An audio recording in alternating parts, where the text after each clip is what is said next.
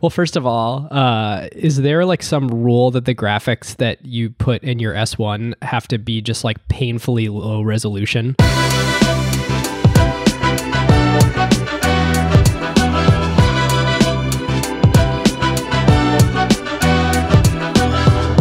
Welcome to Season 7, Episode 7 of Acquired, the podcast about great technology companies and the stories and playbooks behind them. I'm Ben Gilbert, and I'm the co founder of Pioneer Square Labs, a startup studio and venture capital firm in Seattle. And I'm David Rosenthal, and I am an angel investor and advisor to startups based in San Francisco. And we are your hosts. The year was 2013. Everyone had just finished cracking their jokes about how every startup is just another photo sharing app. But the wave of yet another food delivery app was just getting started. Tony Xu and his co founders were launching PaloAltoDelivery.com, which we all know today as DoorDash. On this episode, we'll dive into how these Stanford students became one of the very few winners in the cutthroat food delivery category, how they raised $2.5 billion from VCs, the SoftBank Vision Fund, and even sovereign wealth funds around the world how they went up against incumbents like Grubhub and Seamless, and the even more well funded startup on a warpath for world domination, Uber. This is the story of insanely fast growth, a company currently tripling year over year. And that's the December 2019 number before the global pandemic created the ultimate tailwind at their back to IPO at the greatest possible time in the business's history. Yeah, they kind of nailed the timing on this one, didn't they? they did, David. Today, we will dive into the question that we're all wondering is it even possible to build a sustainable business with positive unit economics in this category? And if so, will DoorDash actually be the one to do it? All of this and more coming up on Acquired. Ben, your little your hooks and intros are getting so good. I mean, do we even need to do history and facts? I feel like you you know, you covered everything there. Oh, you you know we didn't. uh, you mean we should go through these like 15 pages of notes that I have here? All right, well, lots to do. Let's get to it. As always, if you love Acquired and want to hone your own craft of company building, you should join us as an Acquired limited partner. You'll get access to the LP show where we dive deeper into the fundamentals of company building and investing, in addition to our monthly LP calls where we talk with all of you directly, and of course, our book club and the Zoom calls with the authors. Now, this is really where we have gotten to know so many of you personally and, uh, uh, frankly, this is like the set of people who have most influenced the direction of the show and kind of the set of topics that we want to tackle. So, um, thanks to all of you who uh, who are a part of that community, and um, welcome if you're thinking about joining. If you do want to join, you can click the link in the show notes or go to acquired.fm/lp, and all listeners get a seven day free trial. All right, well, David, this is the perfect time to talk about one of our favorite companies, Statsig. Yes. When we had VJ on ACQ2 earlier this year, they were already a pretty impressive kind of Series B stage startup with a killer team and early product market fit. But what's happened since and the scale that they're operating at now is pretty wild. This is where we get lucky in being very choosy with our sponsors. Sometimes these things happen to them while we're mid flight. Yes. So I asked them for some fun stats. In the past month, Statsig shipped actual live product experiments to over 1.2 billion end users. Now, that stat is not deduplicated across apps, so there's some overlap. But I mean, even if you cut that in half to approximate actual flesh and blood human people out there, that's almost 10% of the world's population. Crazy. Okay, so that's one. Two, Statsig now processes about 130 billion events per day. So the infrastructure that Statsig now has to support these data volumes is pretty wild. And it's not like they just execute these events. They then take all the data from them, run huge statistical jobs across the whole corpus to compute the experiment results that their customers are running. It is just wild. It's funny, I hadn't thought to make this comparison until right now. So you said 1.7 million events a second. If you look at the Visa numbers, I just pulled up my Visa notes. Visa does 8,600 transactions per second. So that's what, 200 times as much throughput at StatSig than at Visa? On the customer side, StatSig added arguably almost all of the most important AI companies in the world this year, including Microsoft, Atlassian, Anthropic, along, of course, with regular old companies like Notion and UiPath and Lattice and Brex and friends of the show Rec Room. The team also kept shipping super fast. At the start of the year, they had just one core product. Today, they're a full fledged product understanding platform. They have dedicated feature flagging, warehouse native experimentation, and product analytics. Yep. So if your team wants the best platform in the world for making data-driven product decisions, you should reach out statsig.com slash acquired. And as always, there is special white glove onboarding for all acquired listeners. Our huge thanks to Statsig. David, let's do it. Let's do it. Okay, so today in non-typical acquired fashion, we're actually going to start with the founding of the company. I thought about going way back, you know, doing the history of restaurants. food it's just it's too much. We we got a lot to get through here. All right. Yeah. When was the first restaurant? I don't even know. That's a good question. But anyway, that is a question for another day because this story in and of itself stands on its own. Okay, so we start, as Ben you alluded to, on the Stanford campus in the fall of 2012.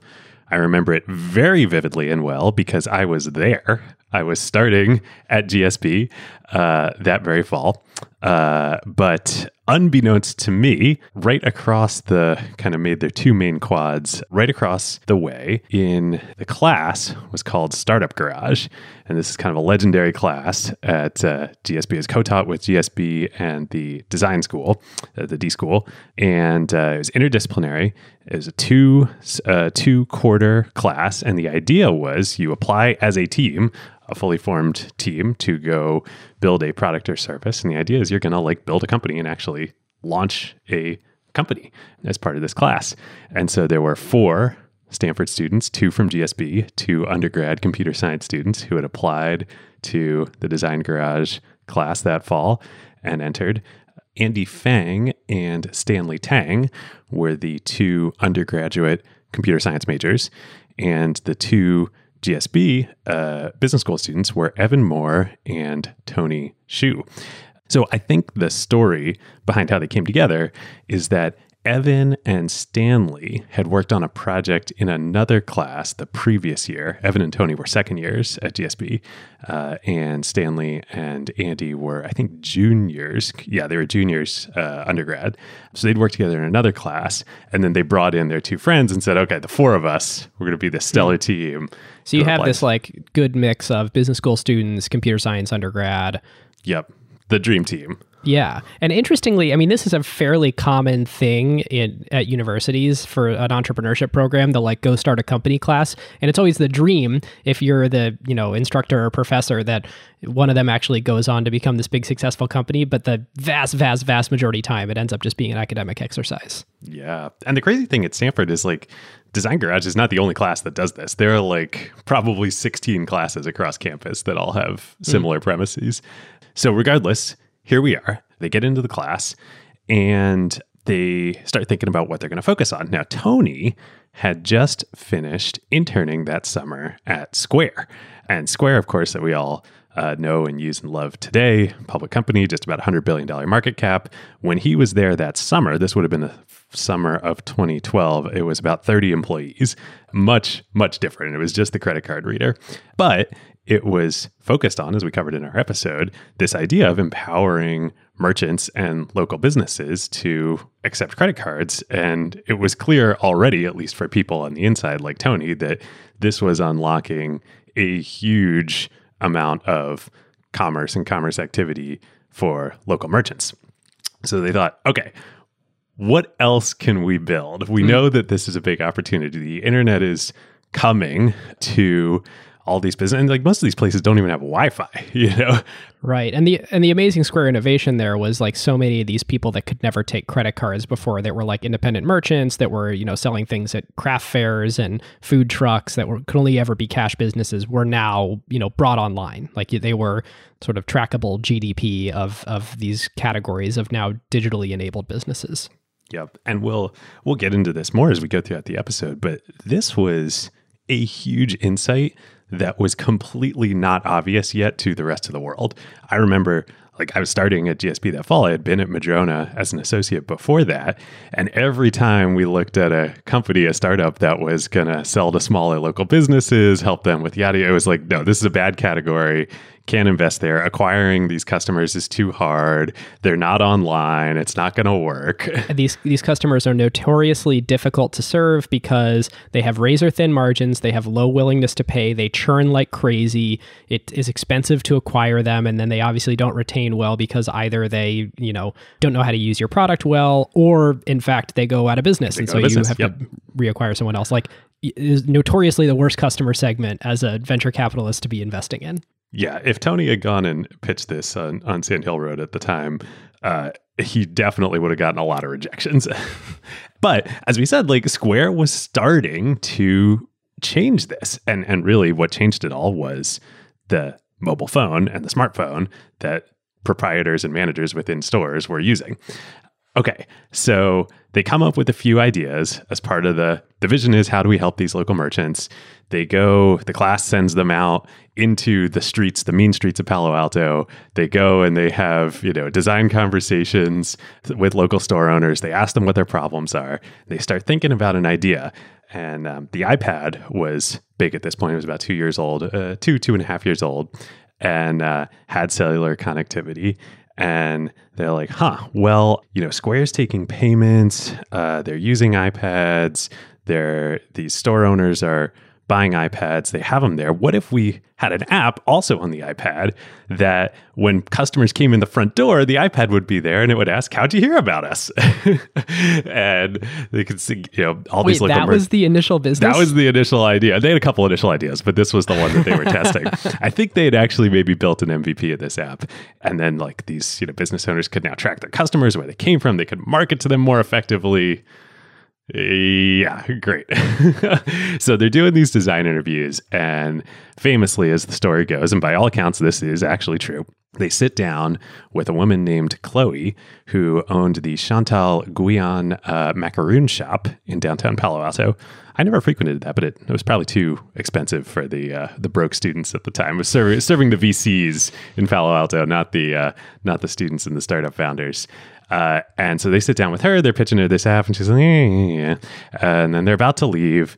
And she's like, actually, you know, I do have a problem that you guys might want to think about. And um, they, as they write on their Medium account when they launched the business, just as we were about to leave, Chloe bursted out, Well, there is one thing I wanted to show you. She took out a thick booklet. It was pages and pages of delivery orders. This drives me crazy, she said. I have no drivers to fulfill them, and I'm the one doing all of it. She's the proprietor. She's running the store. She's managing the storefront. She's making the macaroons. She can't take time to go out and do these deliveries, even though probably all the Sandhill Road venture farms want their macaroons. and so they say, like, huh, okay, that's interesting. I wonder if other businesses have the same problems. They go out and they interview more restaurants and food businesses and they hear the same thing. All these restaurants, like, you know, the pizza guys are doing delivery, but like nobody else is, you know, the Thai place isn't doing delivery. Most importantly, Oren's Hummus is not doing delivery. Most Uh, importantly. And most importantly. And so they say, huh, okay, well, let's spin up a little MVP and, uh, and see what happens here. which is actually pretty amazing to think about this like I, when i was growing up in ohio if you wanted to order delivery like there was pizza delivery was a category then takeout food was another category where you'd go and you'd pick it up and like maybe there'd be a chinese restaurant or a thai restaurant that would have figured out delivery on their own but like if you were ordering delivery food it was pizza Yeah, that was, that was it. Was Domino's, it was Papa John's, it was Pizza Hut. And that's kind of the crazy thing too here. Like they figured it out. and nobody had made the leap yet in the US at least to hey, people like getting pizza delivery delivered to their house. They might also like other food getting delivered to their house too. And you got to think like pizza has to lend itself better to like a more regular type of delivery than other sorts of food that with more complex menus and stuff. I mean, I'm, sure we'll get into that, but like it's interesting to just think about like why why was this so obvious and prevalent and decades long for pizza companies, and yet no one had really done it for other food categories. Well, it's a good question. I think there's a very specific answer about why DoorDash made it work, which we'll get into in a sec. But it's a good question. I mean, in New York, it was happening with Seamless and then Grubhub, which merged with Seamless. And, you know, when I lived in New York, yeah, you could use Seamless to get any food you wanted delivered, but it didn't really happen anywhere else in the country. Mm. So, okay, so they throw up this MVP. They, uh, they buy the bun- domain name paloaltodelivery.com. They take PDF menus of a bunch of the top restaurants in, in Palo Alto, and they had some really good ones. They, they had Oren's, they had Patxi's, the pizza place. I don't. I guess Patxi's probably didn't deliver. Um, Patxi's really good pizza in the Bay Area. Um, Lyfe Kitchen was great, like bunch of good places. They had the Thai place, they had the Indian place. Um, so they put it up, and then they have on the website a phone number. so you can't order on the website. It's just on the web. It's a phone number and it's a Google Voice number that rings all four of their cell phones when anybody calls it. That's awesome. and so on January 12th, 2013, this would have been the start of the second quarter of the winter quarter at Stanford. It's the second quarter of uh, Design Garage.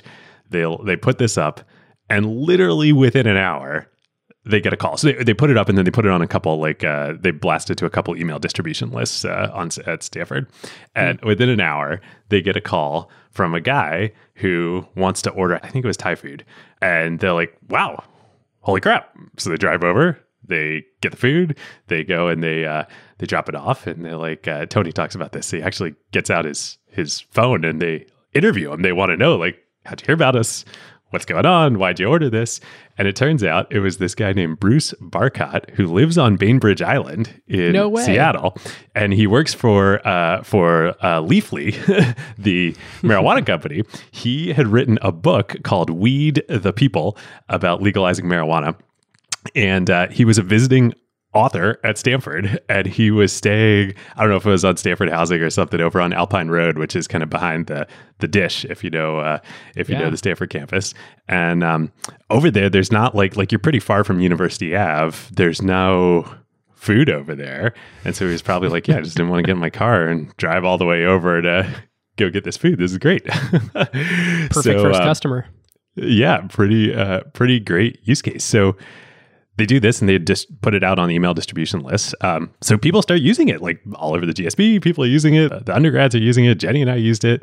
Uh, the total move was get Oren's hummus, especially you're having people over, your big party, get a big thing of Oren's, and Palo Alto Delivery will come and uh, come and make it happen for you. So they were just and, and, like you remember it being called Palo Alto Delivery. The uh, well, I remember. I think by the time I was trying to recall. I went back and I looked through my email history. I think by the time we actually did our first order, they were NYC and they had they had uh, changed the name to DoorDash. Mm. But everybody knew that this was happening. Like people, like my classmates, you go to a party and like the food was there from Palo Alto Delivery. So they had hacked it all together. This was total like find a problem, solve the problem. You know, not design focus. You know, design focus just in terms of like solving the problem. So they were using Square to take payments. So you would call the number, it would ring their cell phones via Google Voice. One of them would pick up, they would take your order down. They would then call the restaurant, put the order in with the restaurant. They would go and pay. And then the, when they, they would drive it over, you know, drop it off. And then they would take out a Square reader and you would swipe your credit card to pay them back for the Unreal. it was uh, totally well, cool. that but, sounds like a tax and accounting nightmare are you basically losing money because you have to pay taxes on the yeah. income that you're uh, well they didn't actually incorporate the company until they applied to yc so this is all lost to history in terms of the accounting. Uh, and it was also super cool. The other really smart thing they did once they started bringing on some other drivers to do delivery for them they used find my friends on iphones to track the deliveries in oh, real time. So smart. So they they could like route people and be like, oh, okay, this courier is closer to this restaurant. We got the order coming in over there. Like, hey, you, when you finish this, like go over, grab this. You know, it, it's so crazy thinking this is probably the first company we've covered on acquired on the main show here that is started sort of in this modern the iPhone is already ubiquitous era.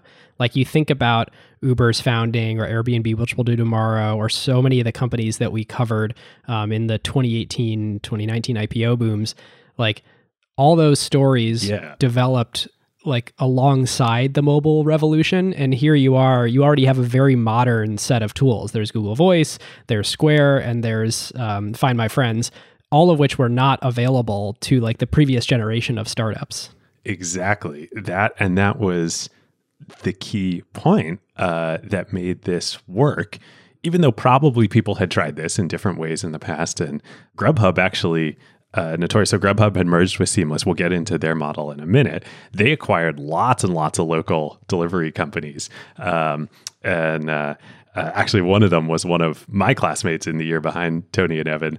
Uh, he had sold his company in Atlanta, I think, to Grubhub, and so he showed up. Uh, he had the second nicest car in the GSB garage behind the guy who had started a Zynga clone in college, but like didn't raise money and just kept all the cash flow. so, I feel like there's a lesson in there somewhere, but uh, I don't quite know what. It, there's many lessons there. Yeah, that's uh, we'll unpack that on an LP show.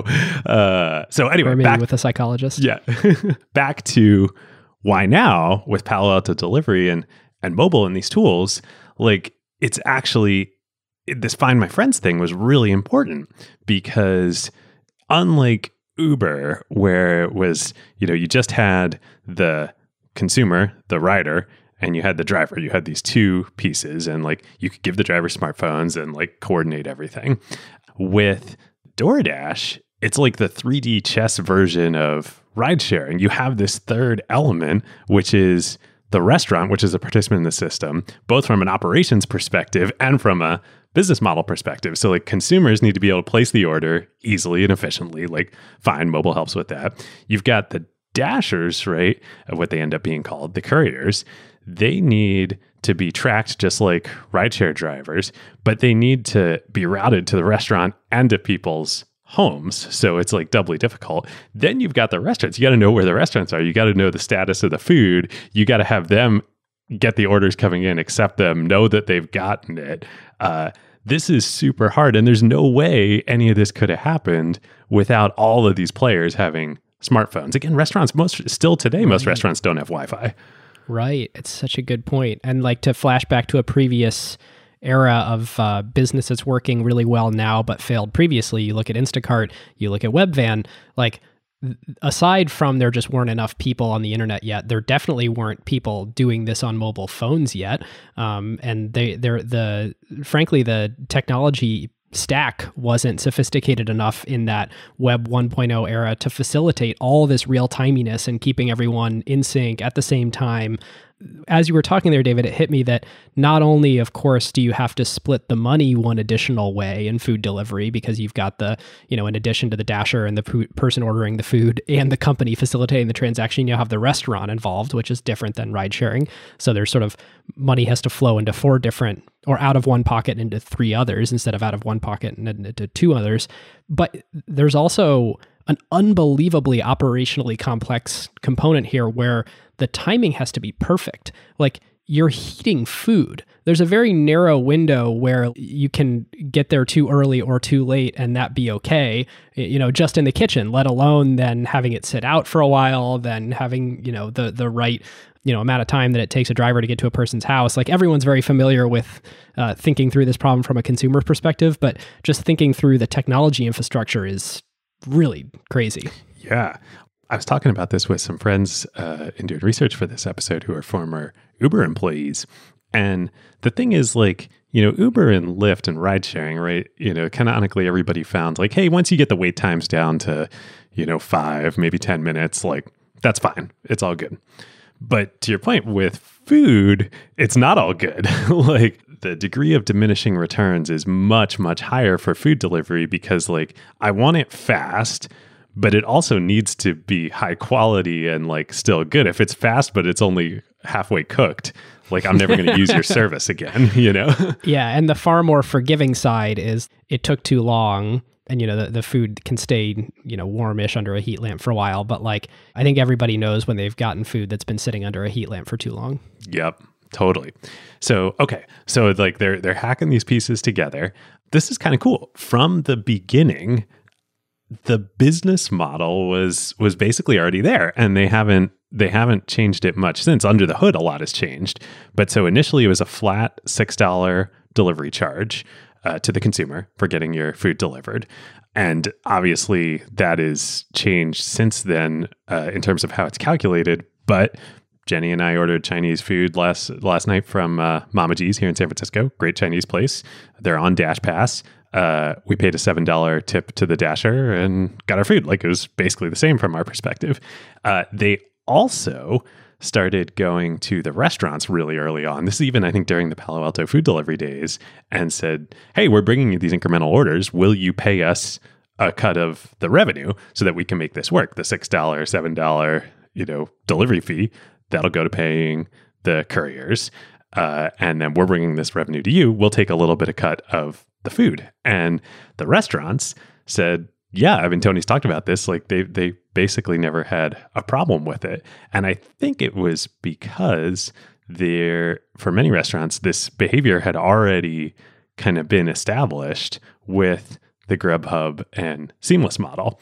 Um, so this is probably a good time to take a step back and say, like, okay, what's what is unique and different here? Because I think uh, we were texting before the show, like most people I think don't understand the difference between Grubhub, Seamless, and and what DoorDash and Eats are doing. I mean, it took me until actually diving in and doing the research to realize, like, and I'll just spoil one little bit here, that it was only pretty recently that Grubhub started actually having fulfillment, like drivers, as a part of the thing, and not just uh, you know, dumb pipes that you order through.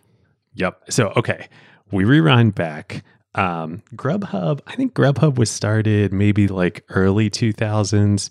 Seamless, uh, Brad Stone writes about this in the Upstarts, had been started in 1999 in New York. Um, and they were the same thing. They merged in 2010, maybe, I want to say. Um, but uh, their models were you could go to their websites or you could call them. In the early days, it was calling Seamless, it was calling Grubhub, hmm. just like Palo Alto Delivery. They would take down your order. They would call the restaurant, just like Tony and team were doing in the early days. But then they'd stop at that. They'd just say like, "Hey, you know, Ben wants um, Ben wants pad thai. Go ahead, go Make forth." It happen. and so then the restaurant, by the way, it was 2013. Um, so then the restaurant, the onus was on them to have a driver that could actually get the order to you. To have a courier or a driver and do the fulfillment. Yeah, and um, in many That's ways, true. Courier. Yeah, in New York is probably a, a, you know bike messenger type person. Exactly. So this is why this this caught on so so well in New York. And then other cities this existed. You know, restaurants were on. It was mostly Grubhub outside of New York, and then they acquired all these small local players. Um, this was a pretty good model, and Grubhub went public, uh, was a well regarded internet stock because this was a super capital light model. They yeah, just notably, acquired, they're a very profitable business. Yeah, very profitable. They acquire customers, uh, and they did all sorts of interesting things, shall we say, to acquire customers via some SEO hacks. Uh, and then they would pass on the orders. Restaurants would pay them a commission fee on the orders for bringing the orders, um, and then and then call it a day. And so this worked super super well. Now, what Tony and DoorDash is doing is obviously very different. And the downside of the Grubhub model is that most restaurants don't want to, aren't equipped, or aren't even thinking right. about doing the logistics. And even if you were thinking about this, you're say, okay, great, I'm going to hire a courier. okay, you're going to hire one, maybe two couriers. You're going to use those heavily during the rush hours for eating or whatever your type of food is that you're preparing, you know, whether that's breakfast, lunch, or dinner, probably lunch or dinner. Um, the rest of the day, they're going to sit around. But then when you need them, you're only going to be able to fulfill a couple delivery orders. Like this is a nightmare.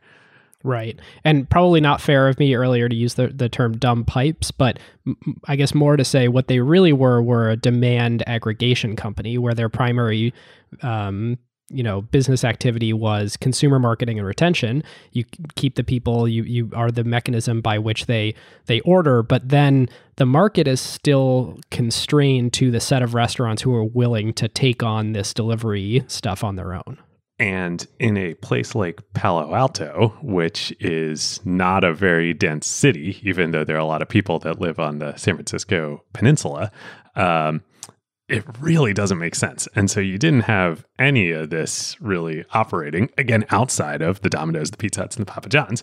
So this is another super cool thing that Tony and team do. They realize as they get going on this, like, hey, we're not building Grubhub and Seamless, we're building Domino's. We're building FedEx and we're just taking it to every, we're building a logistics network, we're taking it to every business. So what do they do? They go and they work for Domino's and FedEx for a couple weeks just to like learn how their logistics systems operate. Oh, no way. Yeah. So they signed up. Tony was a driver for Domino's, delivered pizza for a week or two, and uh, took notes on how everything worked.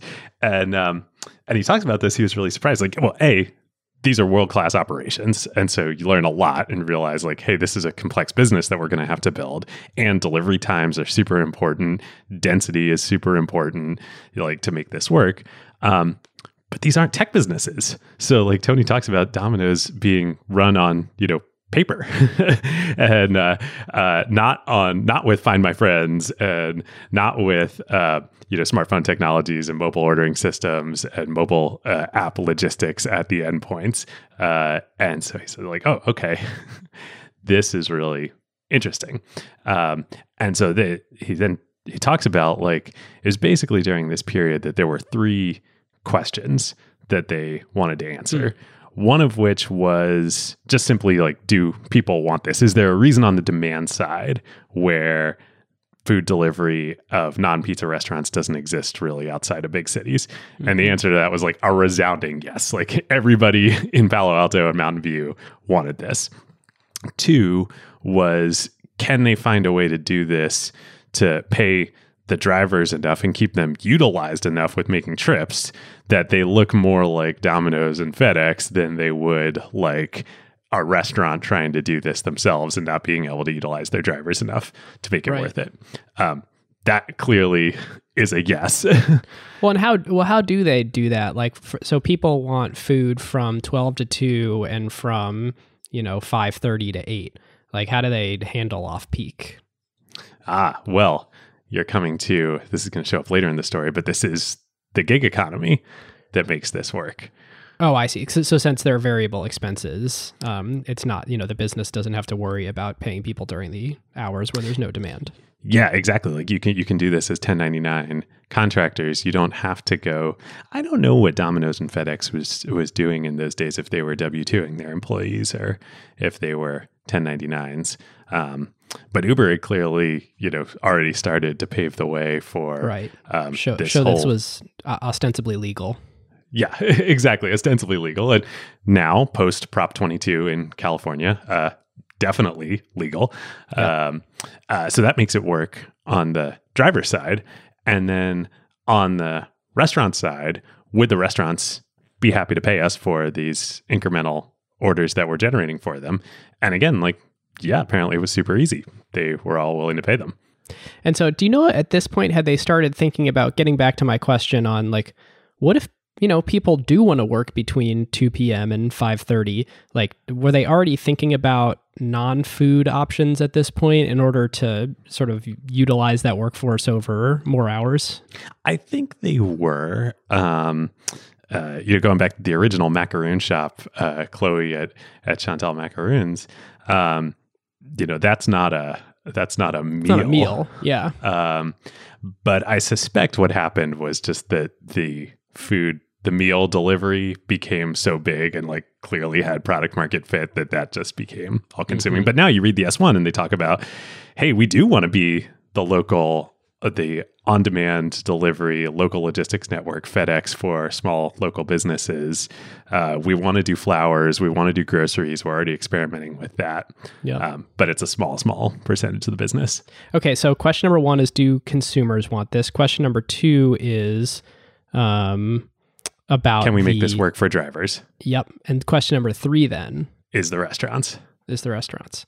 And so. Yeah. So then at this point, how are they thinking about like how much can we take from restaurants without them A, getting mad or B, having an unsustainable business? And then how little can we take and still have a business ourselves? That's a good question. I don't know, but I do think, as we'll get into as we go along the story, one thing similar to Bezos and Amazon in the early days, um, one thing about DoorDash is they've been willing to fly very low to the ground, so to so to speak, on this. Um, and Tony talks about this a lot. That like, hey, by us improving our density uh, and being able to do more fulfill more orders more more quickly. That improves the economics in the system. If we can give that back to consumers, they've definitely given it back to consumers. Uh, I mean, it's crazy that you pay five, six, seven dollars to get somebody to drive across the city and deliver food for you.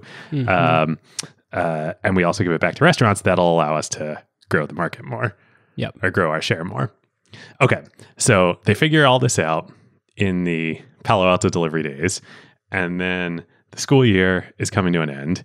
They apply to Y Combinator. They get in and say, "Okay, we're going to go do for do this for real now." They ditch the Palo Alto delivery name because you know it's hard to uh, Right. hard to imagine that playing well in Wichita. By the way, do you Uh, know the other famous example of someone that had to do this but took a little bit of a different track? Also in the restaurant space, also in the food delivery space. Ooh, I don't know. People from St. Louis will know what I'm talking about, if that's a clue.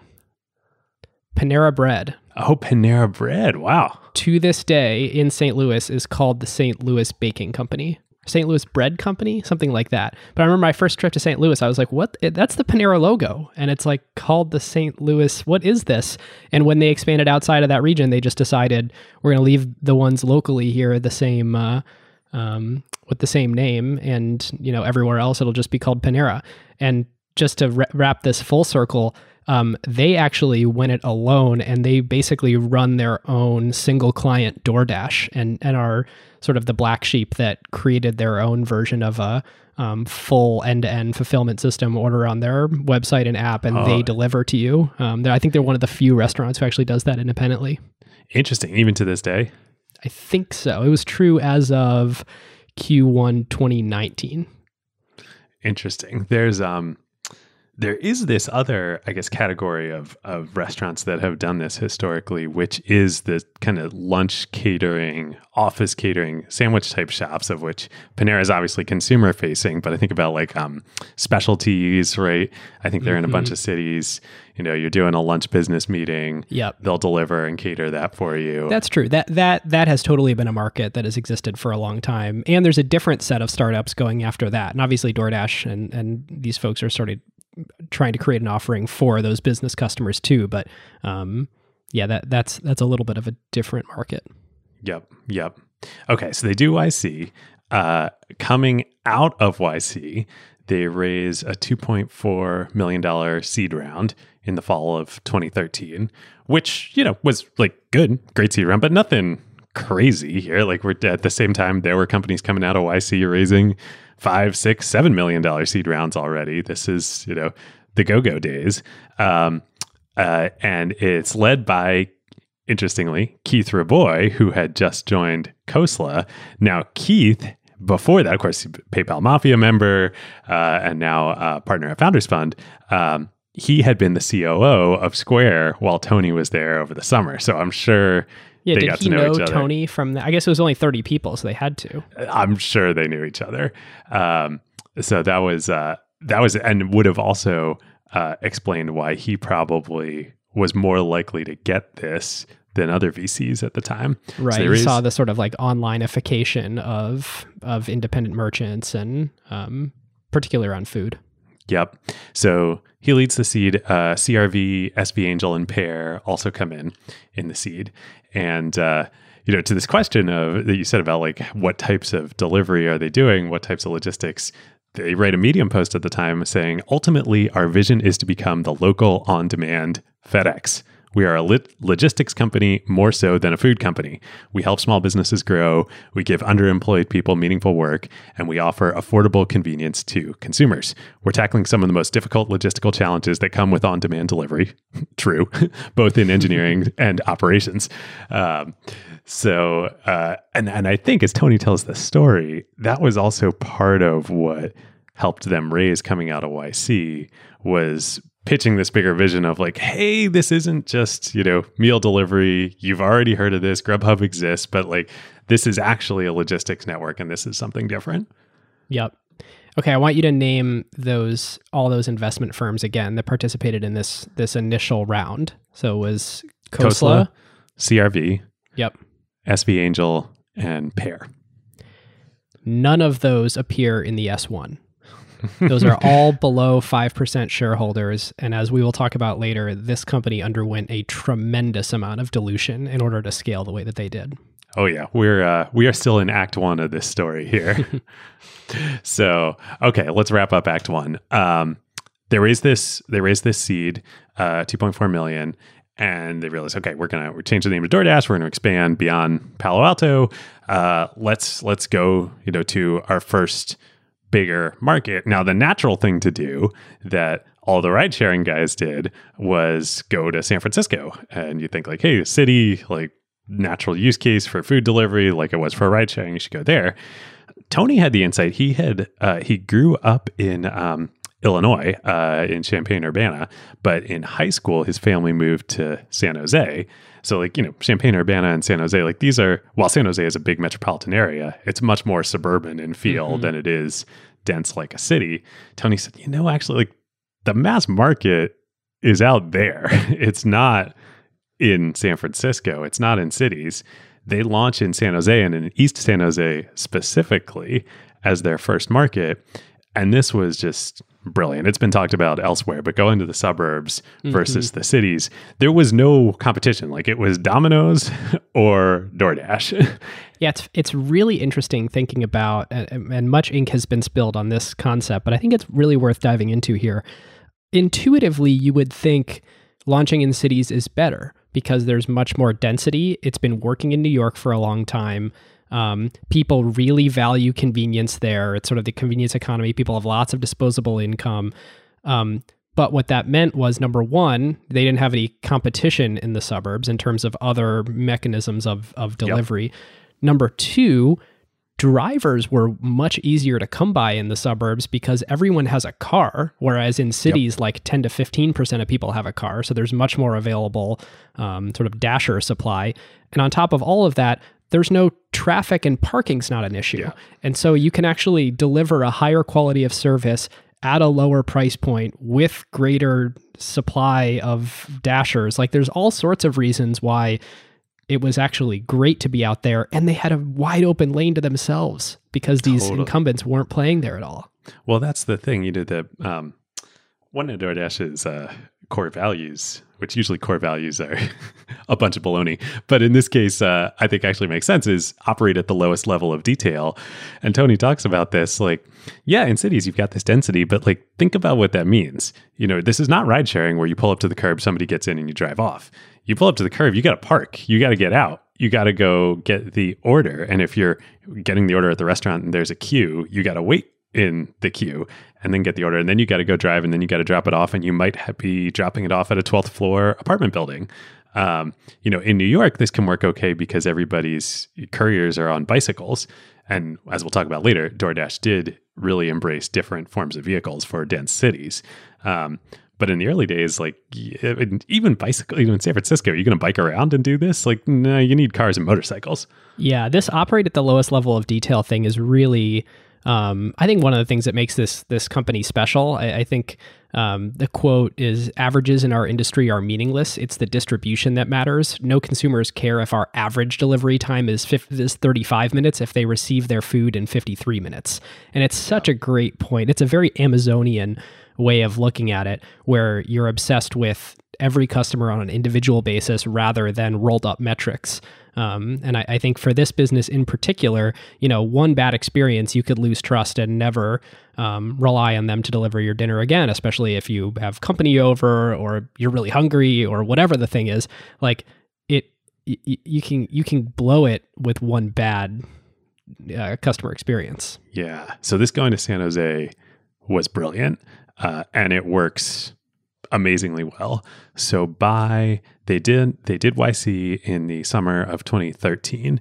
By the beginning of 2014, so we're now just about a year since they had that first delivery to the Weed the People author on Palo Alto Delivery.com. Uh, literally one in six people on the San Francisco Bay Peninsula. So not San Francisco itself, but the peninsula below San Jose, Mountain View, Palo Alto, Cupertino. Like there are millions and millions of people that live there have used DoorDash. Uh, they just ran the table on the market very, very quickly. So on the back of this in May, they raise, you know, they went from being like middle of the pack in YC, raising a, you know, good seed round from great people, but like clearly not as large as some of their peers. Uh, they raise a $17 million Series A from Sequoia at a $73.5 million post money valuation, led by friend of the show, Alfred Lin, former Zappos COO. Uh, and uh, it's you know off to the races here. So they say, okay, we're going to use this money. We're going to expand out to other markets. Uh, later that summer in June, they go to LA. They run the same playbook in the suburbs there. And then they go to Boston next, which was interesting. I assume also in the suburbs, but they also go into the urban core in Boston hmm. with cyclists. Uh, so ah. that um, and Boston's a great city for this because it's flat. Oh yeah, so you do this in any West Coast city, you're uh, you're in a world world to hurt. Yeah, exactly, exactly. And this is before e-bikes uh, and scooters of all various types had really become a thing. Hmm. Um, so that's all. So it's all going great. Off to the races. This was uh, summer and into fall of 2014. By early 2015, so we're now less than a year after the Series A, they are live in eight markets. They raise a $40 million Series B. Uh, again, we're two years removed from Palo Alto Delivery.com launching, led by Kleiner Perkins at a $600 million Holy valuation. John Doerr basically comes out of retirement. He's ready to uh, uh, move along. I think he's chairman of the firm at this point. He joins the board. And for uh, folks who don't, I mean, if you've listened to the show for a long time, you know the name John Doerr, but like Google, uh, Amazon, Amazon. The point to drive home here is John is arguably the greatest venture capitalist of all time.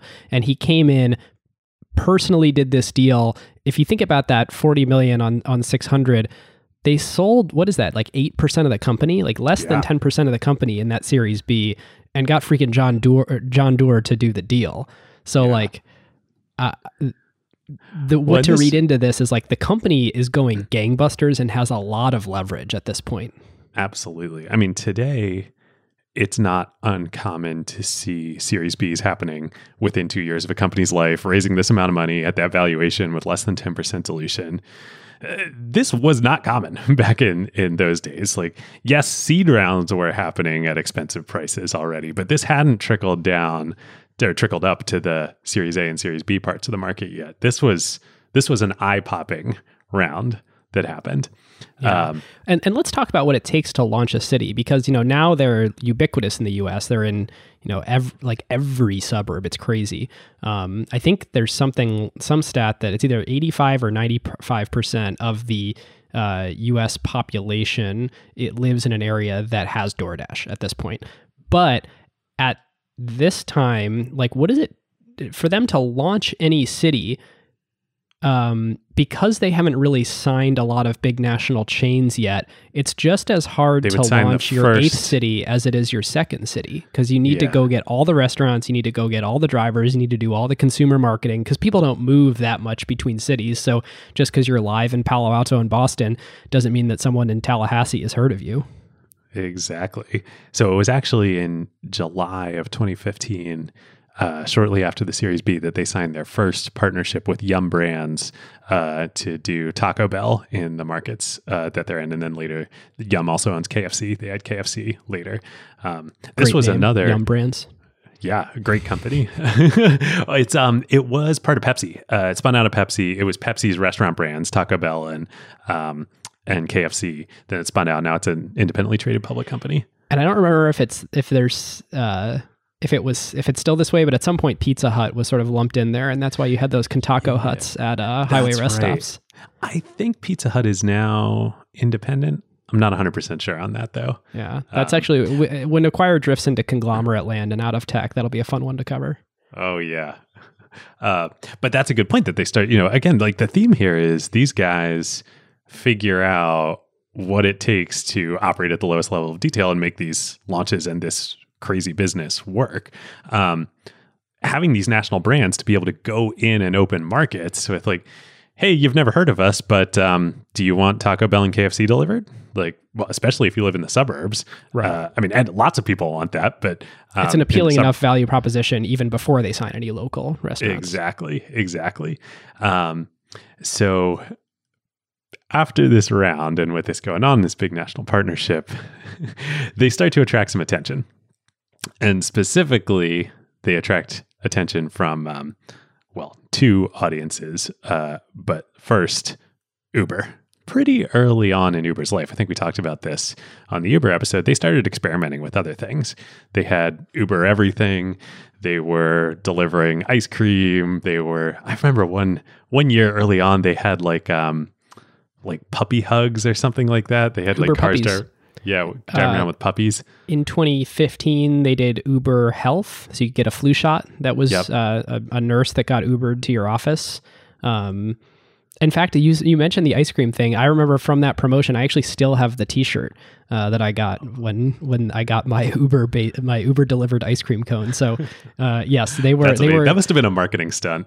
totally was uh, as was uber puppies but the you know um they they definitely were experimenting a lot with like well what else could take an uber to your house or your office besides a person Yep. Because they also get, you know, as much as anyone besides DoorDash at this point, like density is super important. Utilization of drivers in the network is super important.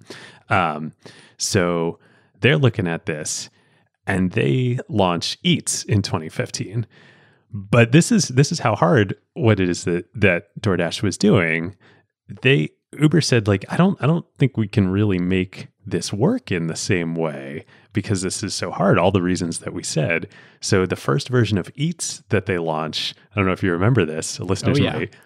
It was they partner with some restaurants in a city, uh, a small number of them, and they load up in like the late morning food in heaters in the back of Uber drivers and have the Uber cars just driving around the city waiting for orders to come in for like salads or, you know, hot meals. david yeah a mutual friend of you and i who who did operations for uber at this time um, was telling me about the massive industrial strength refrigerators that they had purchased and kept in the Uber engineering office because they didn't have a separate facility for this yet. And so like the mad rush at like 10:30 was all of the Uber drivers showing up to get the food out of the refrigerators and that had been like heated up and then put into the heaters in the back of the Ubers to go and start the delivery routes. Yeah. And of course, uh, Munchery would try similar things as well at dinner. I can't remember if Eats Eats was definitely big. The first version of Eats was big at lunch. I don't know if they did dinner as well. They probably added it at some point. And was it was the name not Eats? Like the name was something slightly different too. I think it was Eats. They they first had Fresh, uh, but Fresh I think was more uh, groceries and like um, drugstore type things. Interesting. If I have my history right. So Um, quickly, Uber then is like, wait, actually, what people want is what DoorDash is doing, and we need to invest in building out the infrastructure to do that too.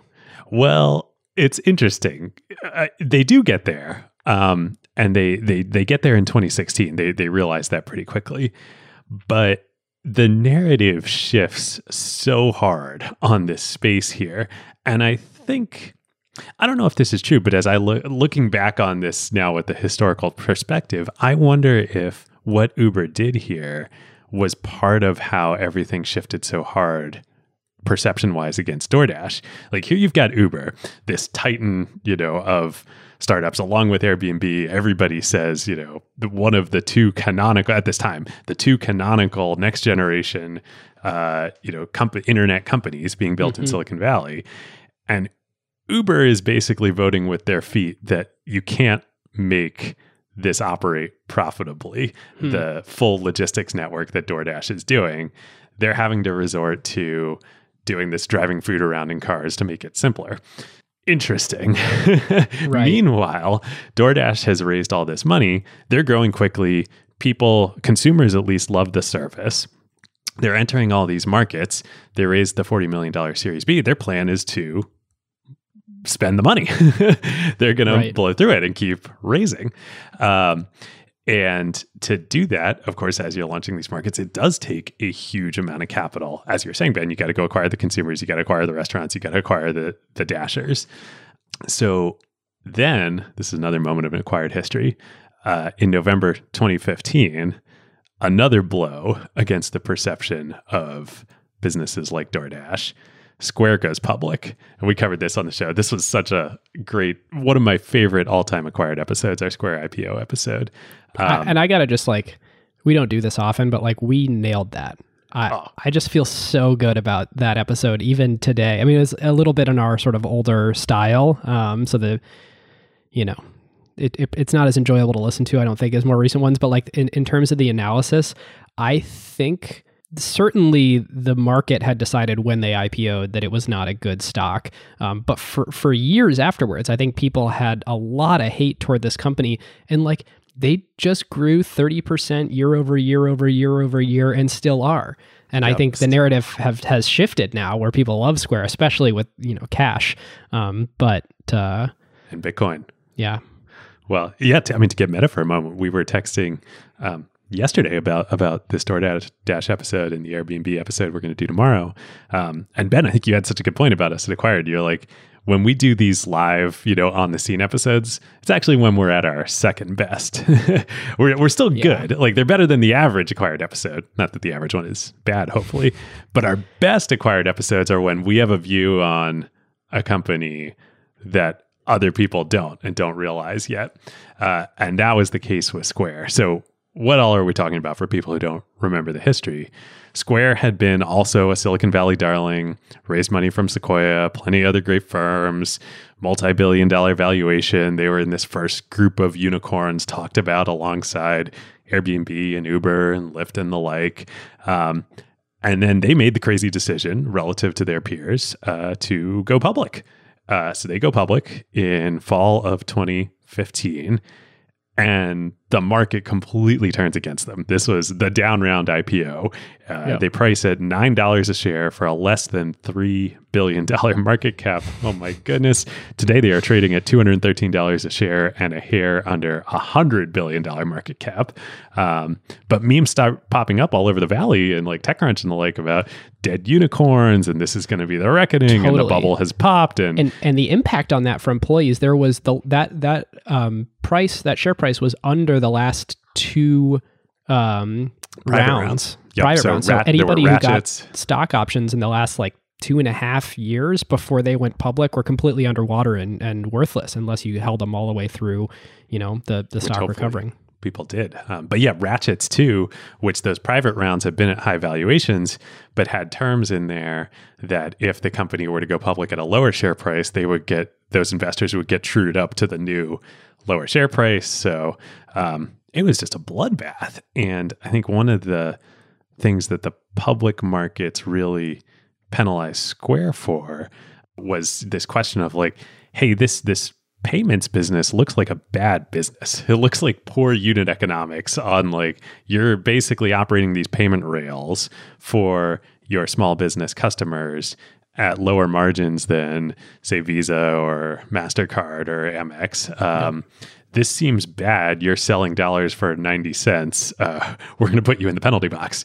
Um, and of course, now Tony had worked at, at Square, so there was that connection. But it's a similar sort of story here of like we're serving small businesses uh, and we are operating this crazy complicated logistics network for them in a way that like Grubhub wasn't doing, just like Square was operating this this payment rails for them in a way that Visa and Mastercard weren't doing. Um, and everybody's like, "Yeah, you're just giving away free value here. Right? Like this there's, doesn't make sense." In infinite customer demand when you're selling dollars for dimes. Like exactly. I, don't, I don't doubt you can grow fast. uh, so meanwhile, well, the other um, uh, the other thing that happens here is the first big lawsuit hits DoorDash. They had been delivering In and Out in California without In and Out's permission. They didn't have a deal with In and Out, but they were you know making the argument ah, of like, hey, people want to order it, we'll come in. The non-partner restaurants. So In and Out sued them in November 2015, um, and then there would be many other lawsuits along the way uh, with DoorDash. Um, so okay, so you've got you've got Uber and Square that are like creating these really bad public narratives for DoorDash for their prospects, yep. and you've got lawsuits hitting. Uh, meanwhile, through all of this, um, DoorDash is investing capital they've raised. They're growing super fast. Clearly, consumers like this. Sequoia and Alfred say to the team, things are going great. Um, you're going to need to raise another round. Uh, we're in. Uh, we're in for you know our pro rata. We're even in for more than our pro rata in the next round. We're going to commit that we'll do up to forty million dollars in your next round um, at up Whoa. to a billion dollar valuation. Uh, but we want somebody else to come in and price it. And We've the last round had been that 600 million? 600 million um, uh, the year before. And uh, okay, so Sequoia's like, we're not going to lead, but we're not going to lead, but but we're in. Our money's good. And I got to imagine this is going to be, this was a huge lesson for Sequoia as well. This is before the Global Growth Fund. You know, it was later after this that they just said, like, we're not going to mess around with anybody else. We'll lead the rounds. But they said, we're not going to lead. And Tony goes out to fundraise, and it is just like a slog. Uh, nobody wants to lead this round and invest in this company. Um, and I remember this so well. I graduated from GSB at this point. I was back at Madrona talking with all my other VC friends. Tony didn't come pitch us at Madrona. We were only did early stage at the time and uh, wouldn't have led this round anyway. But uh, uh, everybody was like, man, DoorDash came to see us. Unit economics are terrible. Doesn't mm. make sense. I can't believe Sequoia's putting their money in here. So, like, so, what was it that Sequoia saw then? If if the if people believed that unit economics were terrible, because what we can kind of see now is like cohorts over time, and we'll we'll touch on this later. But basically, when people retain, like they start spending more and make this a regular behavior and need less incentives. Yeah, um, I don't know. It's a good question. I mean, it's hard to tell. Uh, certainly, we don't have that time frame uh, in the S one. Um, because the t- the only time frame disclosed is like the last eighteen two to, years, yeah, twenty four months. Um, but uh, but for whatever reason, um, you know, whether it was blind huh. faith or actually based on the numbers, knowing Alfred and Sequoia, I think it was probably based on the numbers. Um, they did really believe in the company. Um, so the net of it is Tony's out there fundraising for like six months. He doesn't. He can't find a lead. Uh, nobody wants to invest in the company. So hmm. ultimately, in March of 2016, um, even though Sequoia had said they didn't want to lead, they do lead the round. They lead a $127 million Series C. Uh, they bring in the GIC, the Sovereign Wealth Fund from Singapore, comes mm-hmm. in as part of the round as well. And they bring in some of Sequoia's LPs as well to ah. bolster the round. Um, and it happens at a 700 million post money valuation. So 127 at 7 post flat, a little down. Down. So the share price is actually down. Um, this is a down round that happens and this was so hard. Uh, I mean, for all of this, uh, uh, I don't really know uh, Tony personally at all. I haven't spoken to him since GSB, but I just have to imagine uh, this was crushing. Um, and just complete uh, says so much about him that he persevered through all of this. Uh, right, and and, and and the whole team that stuck with because at that point, you know, you're you're starting to see stars in your eyes because the all the internal numbers are going up. You know, you hold a, a, number of shares, and the way people probably think about it is really, I hold this percentage of the company, and you're told it's going to get you know diluted down over time, but you sort of in your head you're like, well, not that much, and then yep. something like this happens, and you're like, oh, wow, it can get diluted yeah. down a lot. Yeah, and and we're just getting started here. we're only in Act Two. Um, so Tony writes on on the company's Medium uh, Medium account announcing the round. It's easy, he says, it's easy to look at the landscape over the past few months and think that the technology industry has had its best days behind it. However, at DoorDash, at least, I take the contrarian view. We are growing fast while building a scalable business that is built to last. I mean, people must, other VCs must have just been like laughing in their shoes reading this. Uh, in 2015, we added 19 markets to DoorDash, including two in Canada, and have completed millions of deliveries across our footprint. We've built a business based on first principles that is helping grow local businesses across North America. And we have more than doubled our staff by recruiting great, you know, blah, blah, blah. Uh, the fact that we were able to raise the fact that in a tough economic market and in a crowded space, we were able to raise more than 125 million.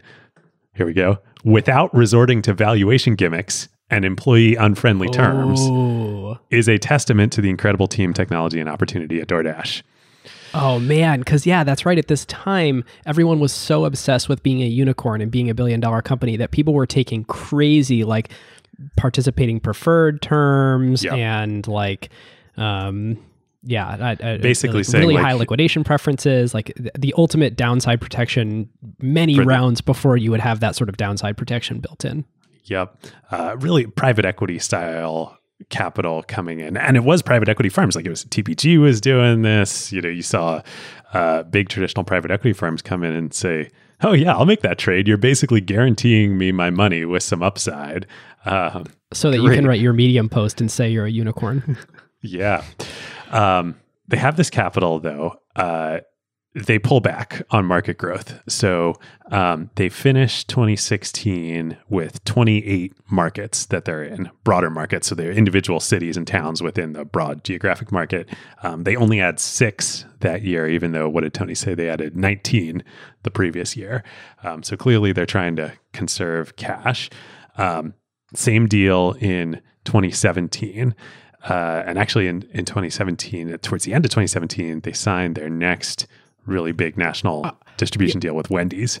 Yeah, before we move on to, it is worth in the blog post. There's two words in there, um, or three words, where Tony talks about the economic climate. It is worth remembering that there was a macroeconomic stock market hiccup in I think Q1 2016. I'm trying to remember exactly when that hiccup was, but there there was all this like narrative around like the longest bull run in history, and the S and P is yep. at an all time high, and like tech's a bubble, and like there there was a moment where like pe- you know the market got scared. Um, and obviously came roaring back, and then even through a global pandemic, came roaring back again. Um, but the the I just want to like i- the first time I read that Medium post, I was a little confused by the economic climate t- term Yeah. that he referenced, and then I was like, you know, you go back and you look at stock tickers, and you're like, oh yeah, I forgot about that. Okay, so by end of 2017, even with slowing market expansion, trying to conserve cash, it is still incredibly capital intensive to run this business. Um, and so they're out of cash at the end of 2017, um, and they can't raise money. So they do. They this was not announced. Uh, we only found out about this by going through the S1. Uh, it's in the S1. They do a sixty million dollar inside bridge round uh, just to keep the company alive at the end of 2017. Um, that was led by existing investors and one new investor, according to the S1. Not sure who that was. I don't think it was SoftBank yet, but uh, TBD. Um, I'm sure that was. I'm sure one of the existing investors, at least, was Sequoia, uh, stepping up to keep this company alive. Um, And that's that's I mean what you hear Sequoia doing here over and over again. That's how you build a position in a company, especially if you have a big fund. Like Sequoia owns how much of this company at IPO? Like eighteen percent or something like that. And like you, you- you're seeing in the narrative here how they sort of built that position over time, especially having conviction when others didn't. and and yeah, as you alluded to at the top of the episode, everybody else who had invested along the way, they're not in the S1 because they got massively diluted here.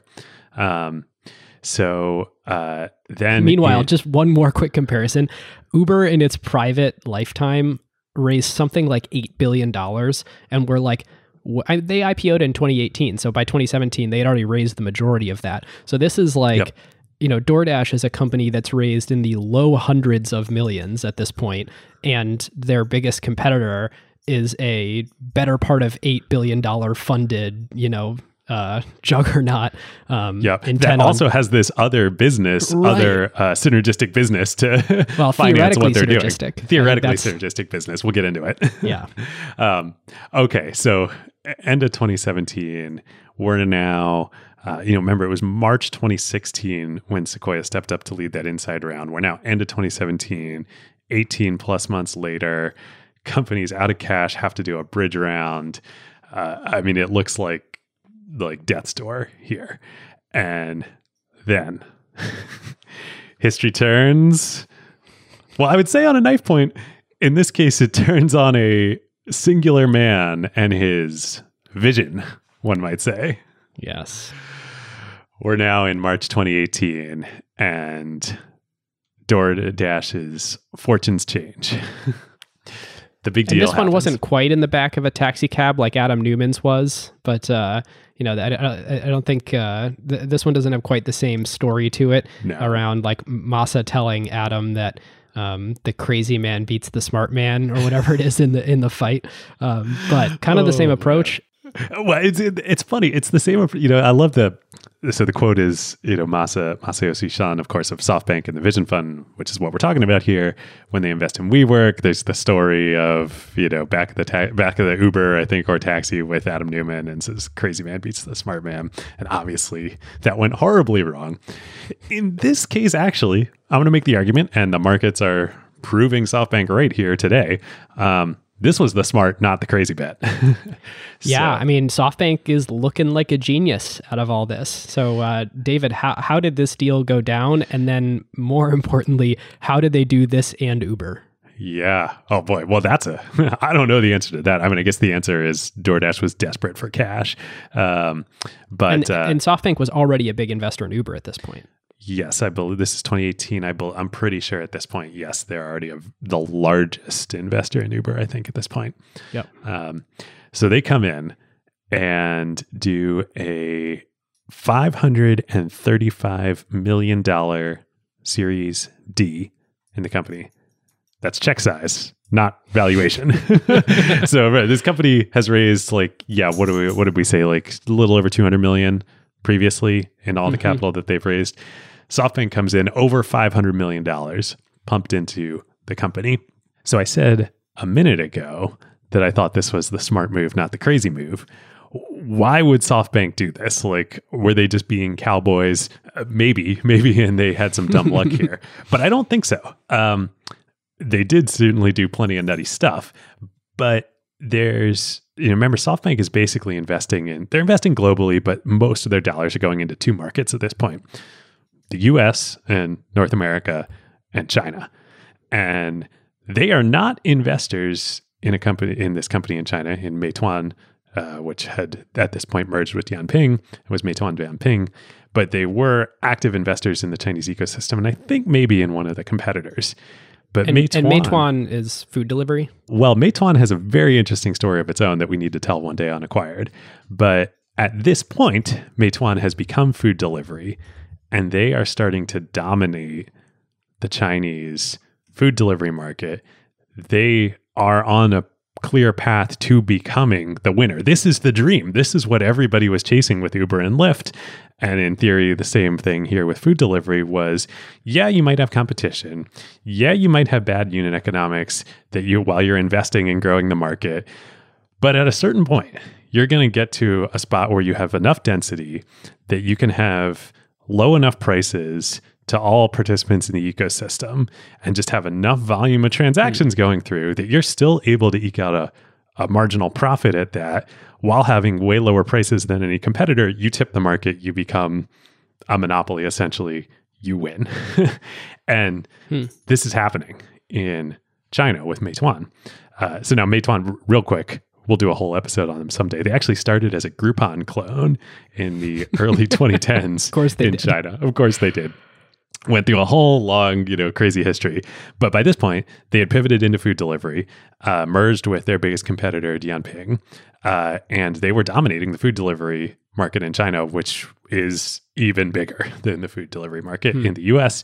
They went public later that year in 2018 at a $50 billion plus market cap. Um, and today, Meituan, which we'll get into later, is much more also than food delivery. Uh, now, the Series A investor in Meituan, Sequoia Capital China. So they knew what was going on here too. So good. so, so good. Okay, so SoftBank comes in. They do this big round. Uh, there's a catch though, as they're as we've chronicled. and what's on- the valuation on the 500 million they're putting yeah, in? you'd think, you know, oh man, five hundred million dollar round, like got to be like a five billion dollar valuation. Nope, one point four billion dollar post money valuation. So selling So DoorDash is now a- company. Yeah, DoorDash is now a unicorn, but that is coming at a very high cost. Thirty eight percent of the company that they sell in this round to SoftBank and the other investors. And the crazy, here's the really crazy thing. So they raise all this money, $1.4 billion valuation. The actual share price is still lower than the Series B that Kleiner led at a 600 post back in the day because the dilution is so large here uh, that Wow. while the post money valuation is obviously much higher, over 2x higher, the share price at which shares are being sold is still lower than the Series B. That's crazy. I, I did not realize that it was, this could possibly be a down round, but yeah, So, you're yeah. right. There were two down rounds that happened. Um, Okay, so SoftBank now owns a ton of this company. and Uh, still today uh, at IPO, the largest shareholder. well, I I bet. Yep. I mean, Owns hard, hard to dilute that down. now, other existing investors uh, did come in for pro rata as well. I assume Sequoia and others in Mm-hmm. this round. Um, but yeah, but this changes the game. And this, It's a it's a new. I mean, they're back in it. It's fr- it's a new breath. not only are they back in it, um, I mean this this deal, as costly, literally costly as it was to the company and its its existing shareholders, um, creates a whole new life and opportunity here. Uh, so DoorDash goes back on the offensive. We're now in 2018. Remember, Uber is getting ready to go public on their own. They've got the new CEO, Dara. They're going through all of this stuff. They've got their own investors and prospective public market investors breathing down their neck about profitability, path to profitability. Postmates, which They we haven't certainly talked had their own challenges aside from that too. exactly. We haven't talked about Postmates yet on on this episode, but they're struggling. Um, they haven't raised money since 2015. Remember, capital intensive business. you're Three years without raising. three years without raising money. Going to be pretty hard to uh, uh, keep taking uh, to keep winning share here. DoorDash has all this money. They say we're going big. Um, they go all in. They literally five x, so multiply by five the number of markets that they're in during this year in 2018. By the end of 2018, they are operating in over 3,000 towns and cities in America. Uh, enormously wider footprint than certainly Postmates or Caviar or their other independent competitors, um, and approaching uh, and probably even surpassing in terms of foot, footprint Uber at this point. Um, and they start taking a ton of share in the market. They quickly become the fastest growing food delivery company. Uh, they overtake Uber during this year for the number two spot behind Grubhub. Grubhub is still the biggest in 2018.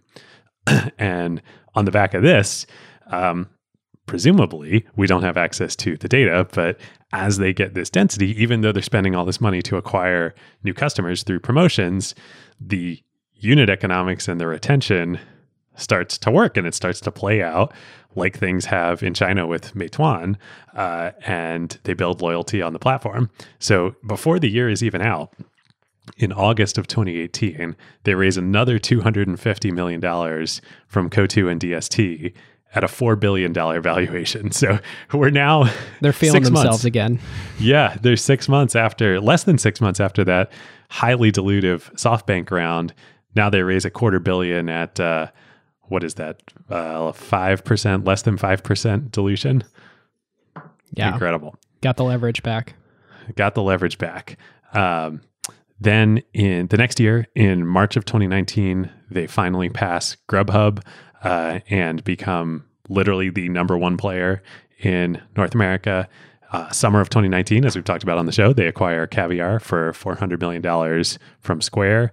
That adds even more restaurant supply and um, uh, and order diner uh, demand to the platform. Uh, so they consolidate there. They raise even more money at increasing valuations. By the end of 2019, they are at a, I think they raised 600 million at a 12.6 billion dollar valuation. So now we're 10x the price of the SoftBank round already within a little over a year. Um, And so what? kind of what, amazing. what tipped there? Because they went from like on the ropes to, I mean, being a darling. Um, obviously, having five hundred million dollars to spend can give you the opportunity to do a lot of growth quickly, which we saw in the new markets.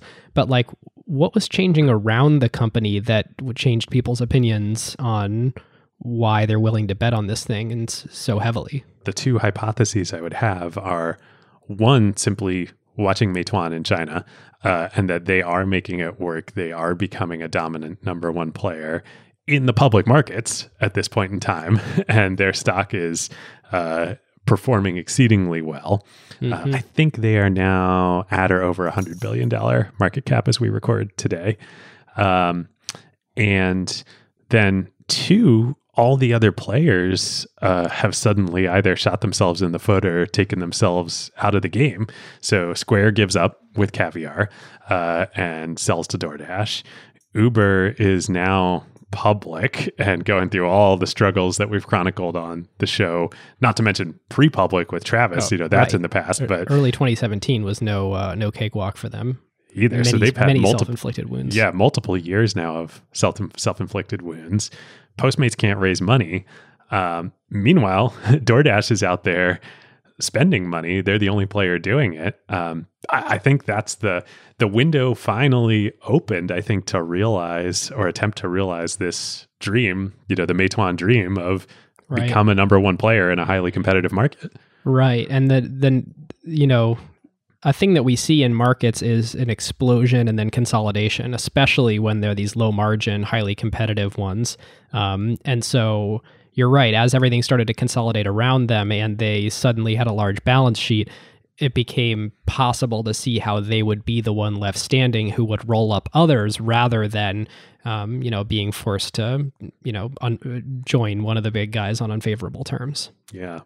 And as we've seen, I mean, I think it's even become a question of do they need to roll up anymore or are they just gonna right. take Can so they... much share it doesn't matter yeah um, so by the end of 2019 uh, they finish with 800 this is the first year uh, or i guess the second year we have full financials for them in the s1 885 million in net revenue up over 3x year on year uh, 263 million orders, also up over 3x, 8 billion in total gross order value.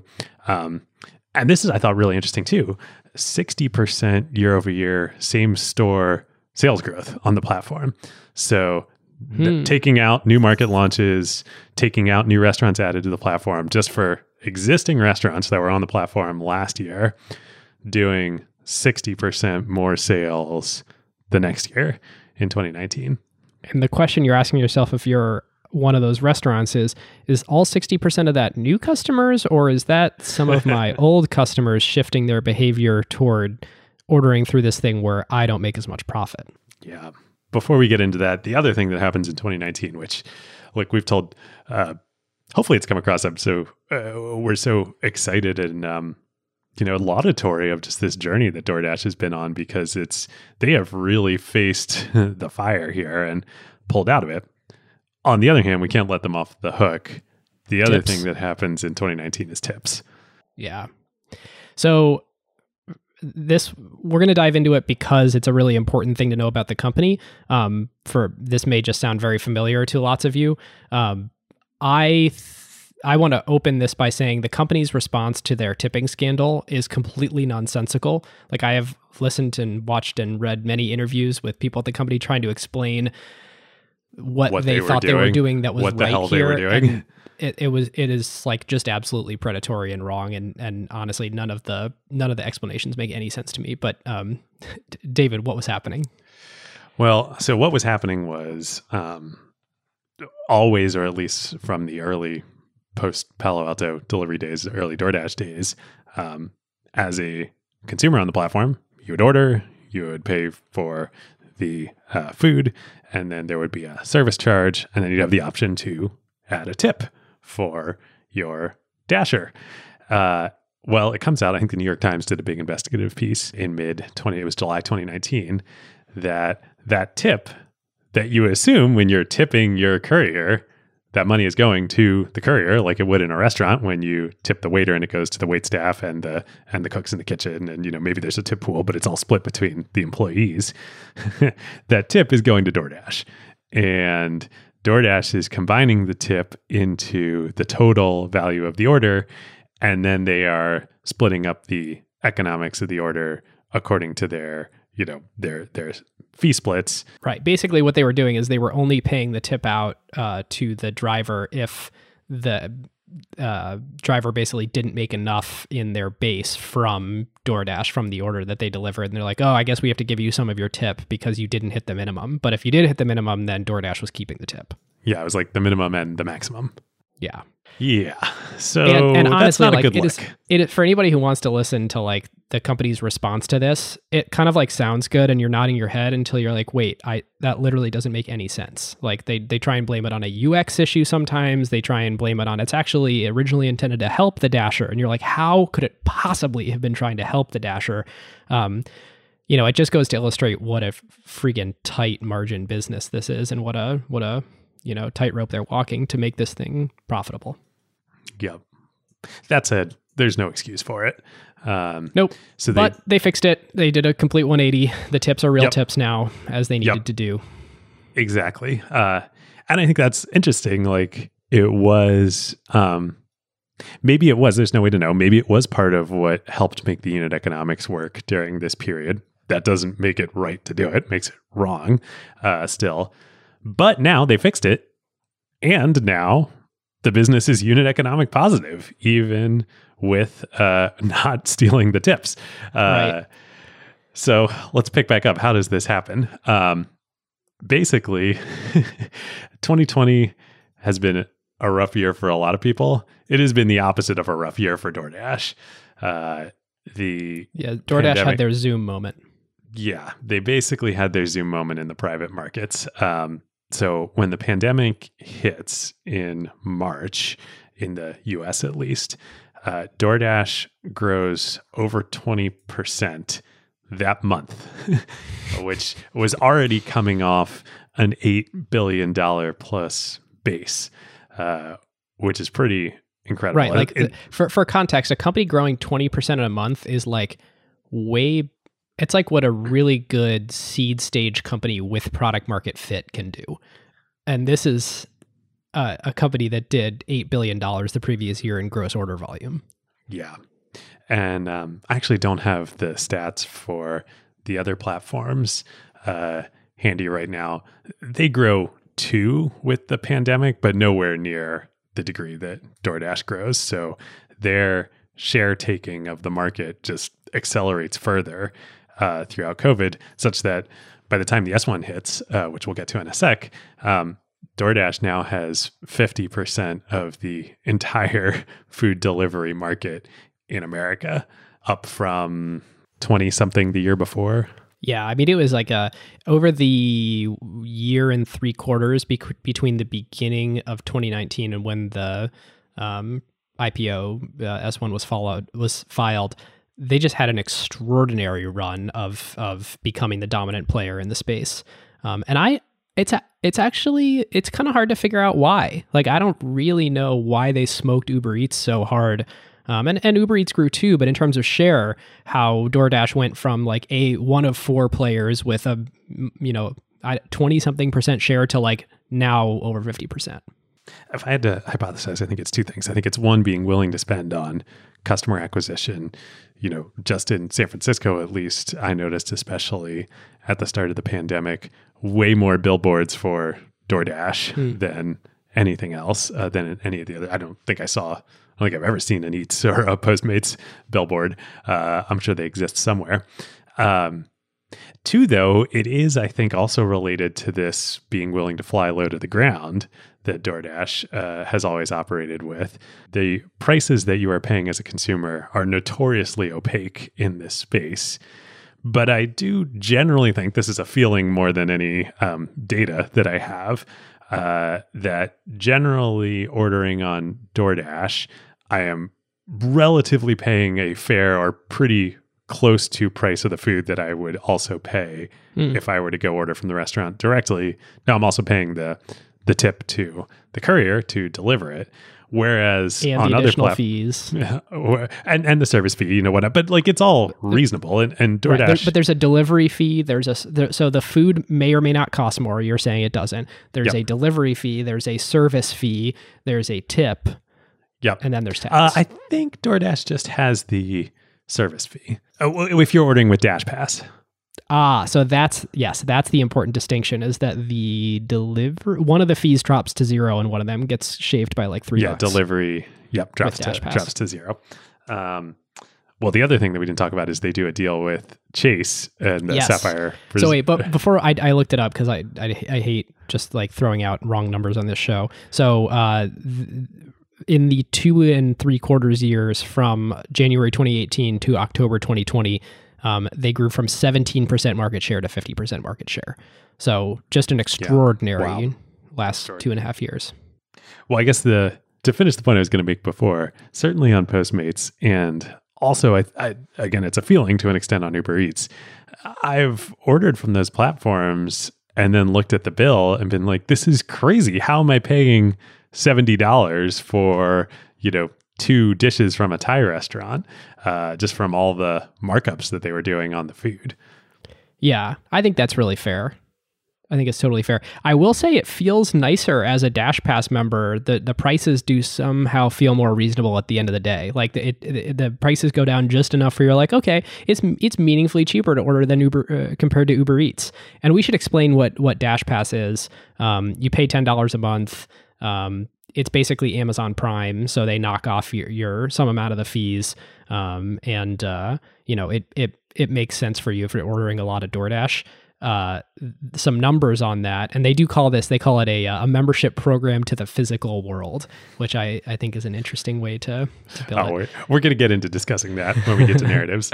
Yes. So uh, they've got 5 million customers on Dash Pass. So if you actually, you know, if everyone paid for that, it would be a $600 million revenue business on its own, just, just Dash Pass. Um, now, obviously, there's some internal accounting there because they are losing the fees that they would be making if you weren't on Dash Pass.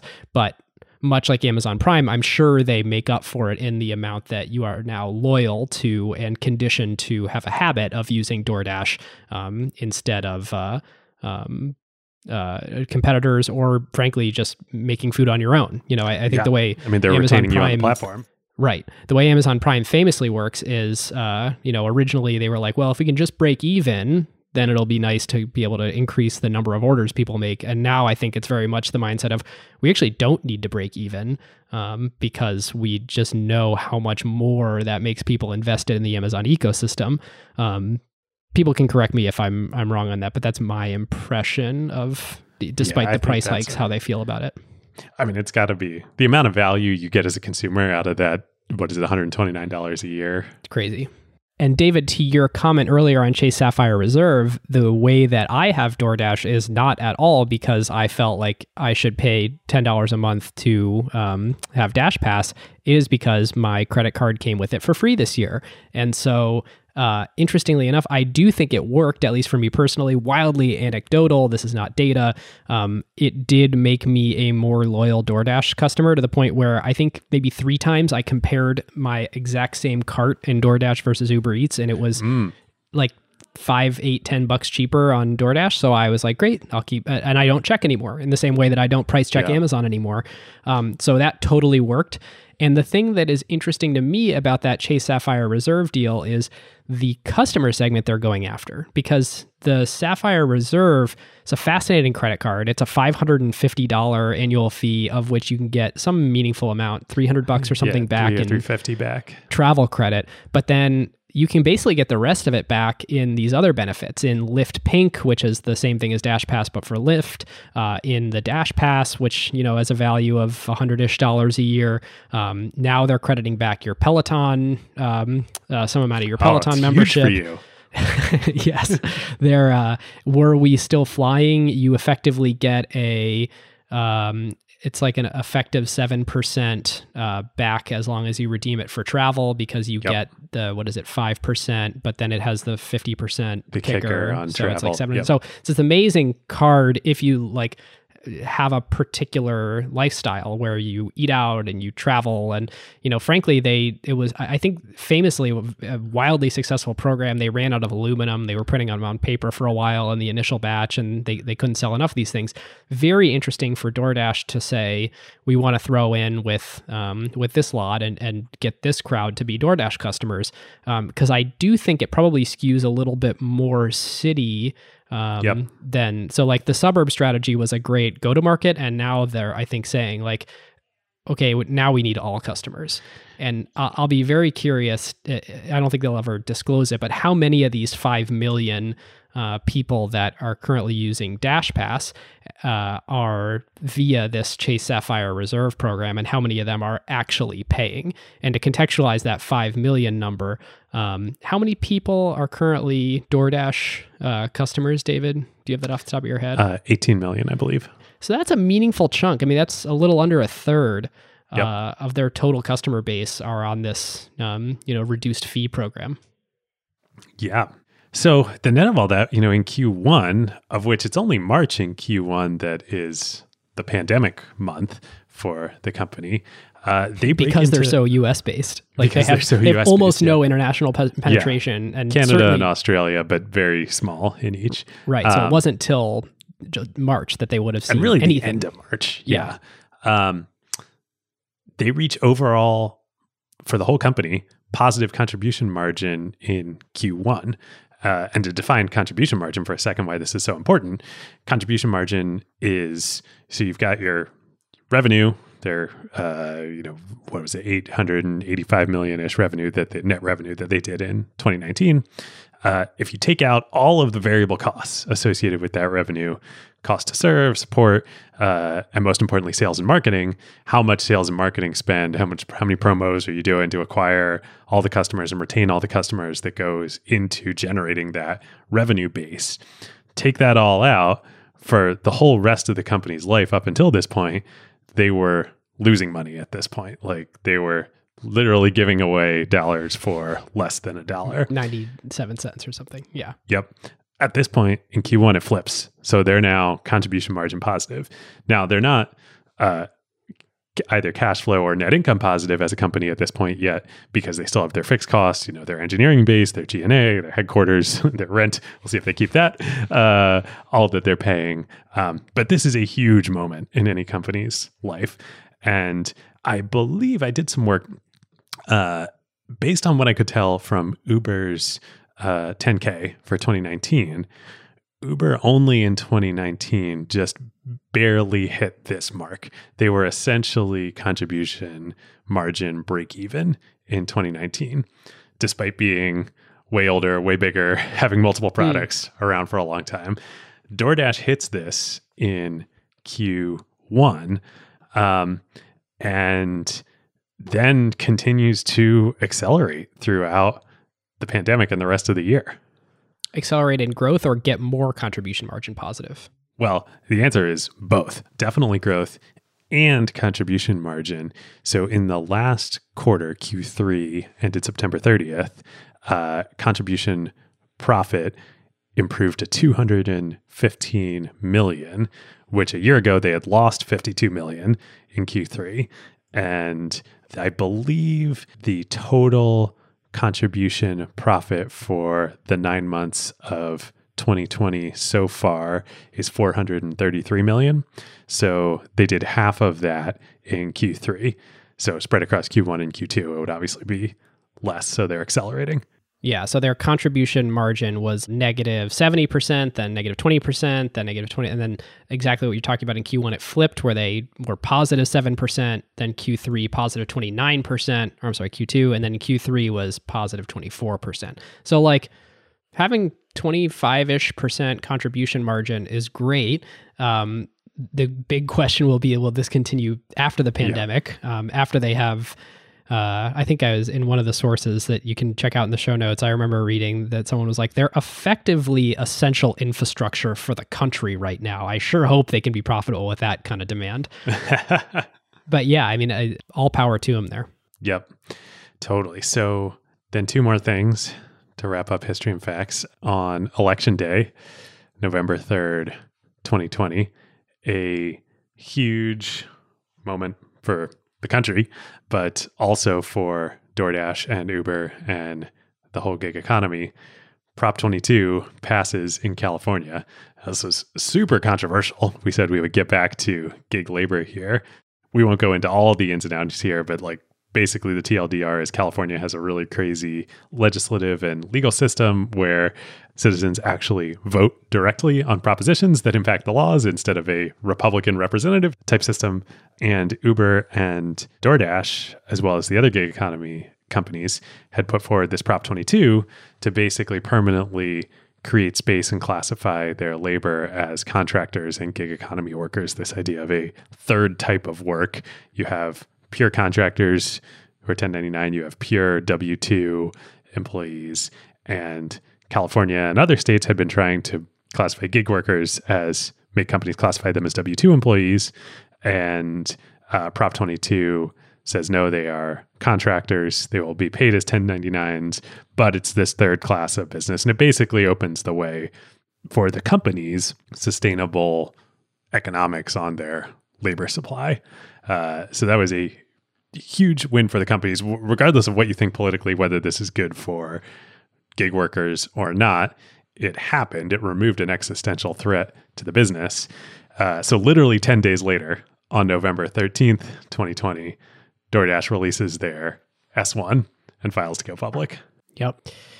As we wrap up history and facts here, should we talk about some of the interesting nuggets revealed about their their Absolutely. Of, all right.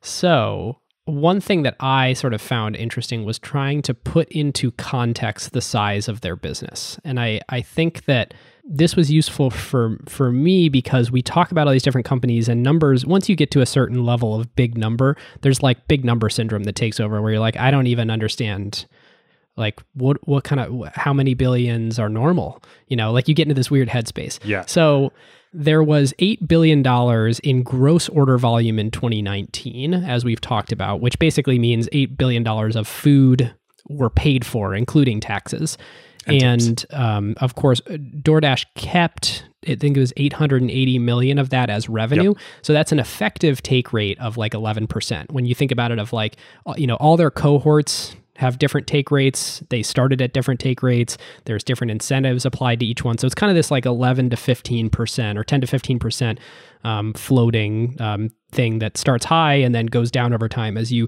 receive less incentives. But it, anyway, about in terms 11%. of what the incentives that the consumers are getting, but the take rate for DoorDash gets higher over time as they're paying out uh, less yes. incentives, right? Sorry, yes, I said yeah. that backwards. So then, of course, they had monumental growth. You can sort of back into, depending on how their Q4 goes, that their run rate right now is something like a 22 to 25 billion dollar um, gross order volume for uh, on an annualized basis. So for for 2020, it, uh, it would seem like they'll probably come in around 25 billion dollars in gross order volume. Now, how big is $25 billion? To contextualize this, um, at the smallish order values of food delivery as a category compared to, say, travel, which we will cover tomorrow on the Airbnb episode, it's actually kind of hard to stack all those purchases on top of each other to get to a truly huge gross business. Um, and those who have done that successfully are in the e-commerce vertical. So, you know, DoorDash has 25 billion ish a year that moves through their platform. Amazon last year had 335 billion. And when you look at Alibaba in China, they had close to a trillion dollars of, of gross volume through their platform. And even Pinduoduo, which we covered uh, to start this season, had 150 billion in, in GMV or, or gross volume. Man, so, talk about big number syndrome. that's 6x DoorDash's gross order volume. And even crazier wow. to put Pinduoduo's growth and scale into context is that they started two years after DoorDash did. But China is like a whole different cat you know comparing any numbers to us based which by the way total aside because we've talked about meituan here now we're talking about pinduoduo. Like i mean china's so different. We need to do more episodes. We need to do meituan but like it's just crazy. Tencent owns over 20% of both pinduoduo and meituan. So you want to index this. Take a look at tencent. Yeah Another uh, few interesting things that I thought were were noteworthy from the S1 uh, were the existence of different products that I did not know that DoorDash had. Uh, most notably, so there's DoorDash for Work, which is the kind of competing in that market of of office delivery that we talked about. We talked about Dash Pass. There's these two things that I didn't know about DoorDash Storefront and DoorDash Drive that are Drive. worth understanding because basically, the way you can think about DoorDash is they are um, the ones who are aggregating all of the customer demand, and then they are putting massive amounts of pressure on the sort of back end of the supply chain, the person delivering it to you and the restaurant, because they sort of hold the customer hostage. Like they say, I've got this customer, I can send them wherever I want. Therefore, I get to have outsized economics in this transaction. And for some restaurants, that's a bummer. For other restaurants, they say, I got my own customers who love me. Sure, your delivery network's interesting and maybe your little checkout page is interesting. I don't, I, going to operate my own business. Thank you very much. And I'm going to pay you sort of piecemeal for for these things. And if I can't get it from you, DoorDash, I'm getting it from other people. And yep. so, you know, we had um, Nick Kokonas on the LP show to talk about Tock, and we had this fun episode we did with him called "Arming the Restaurateur Rebels," and um, you know, that was a really fun dive into basically like if you wanted to not use DoorDash and you felt like you had a strong brand and customer relationships and a big email list, whatever, how do you do that yourself? So, um, of course, DoorDash then realizes, okay, we, we got to compete. If people are unbundling us, we have to be able to offer our services piecemeal in order to compete with those who are building their own restaurant stack. And so, Storefront is an interesting version where they basically say, look, you don't want to build your own complicated ordering website. So it's a white label ordering solution. They launched it in July. I don't think they want to be in this business, but they kind of have to be. Otherwise, they're yeah. just going to lose those customers. So this is directly competing with Talk. Tock right. and um, what's the other big online Ordermark? I think yeah, yeah, yeah. Uh, yeah. Ordermark federates it out to all the other services. Ah, right, all the others. But there's a handful oh, of players. Uh, Toast. Yes, they're letting you stand up your own, you know, checkout page. Yep. Most of those don't offer the delivery because, as we talked about, that's a very difficult yep. tech, tech and problem talk, to solve and Nick operational problem. They partnered with DoorDash, I assume, with the Drive product to do the logistics and delivery. Right. So it's interesting. Uh, the storefront ends up being two bucks an order. There's a you know a, some SaaS fee that you pay um, monthly along with that, but basically it's two bucks out of every order uh, go to DoorDash just for operating the little website that you drive your own customers to. I think is, is now is that covering the payment fees though? Might be. I think it probably is. Might be. Okay. And then the second product is probably the more interesting one, David, the one you're referencing is DoorDash Drive, which is the white label logistics service where restaurants can have food delivered from orders that they generate through their own owned and operated channels like the telephone. Maybe they use DoorDash storefront or a competitor or they make their own website. That's $7 per order and $1 for every mile after the first. And I was like, "Oh, DoorDash Drive, that's interesting. I wonder like if any like does anyone use that?" I have gotten Chipotle delivered from my Chipotle app many, many, many times hmm. and have never realized that that is actually DoorDash on the back end. A dasher walks into Chipotle, picks it up, brings it to my house. That that is a really interesting business to be in. You get to command obviously less of the economics because you don't control the customer relationship if you're the DoorDash in this case that we're talking about, but it lets them leverage this asset that they've built for customers who say like hey, I do have my own customer relationships. I still want to pay you to use this driver base asset that you've created and all the technology to power the whole thing. And it lets them address a, basically a larger market than they would otherwise be able to address with the pure DoorDash marketplace. Yeah, the analogy I've heard here, and I think it's apt, is DoorDash is both the Amazon and the Shopify in this space. The hmm. Amazon in that they operate a marketplace that consumers go to, the DoorDash app, and they'll generate the demand and they'll, you know, send you marketplace orders, fulfill it with their logistics just like, you know, FBA just like Amazon does, and they'll take a cut of the transaction for doing that. And they're also the Shopify where like, hey, you got your own demand, just like you're saying, Ben. Um, that's cool. Do that. We'll give you the tools to service your demand and you'll pay us for the tools.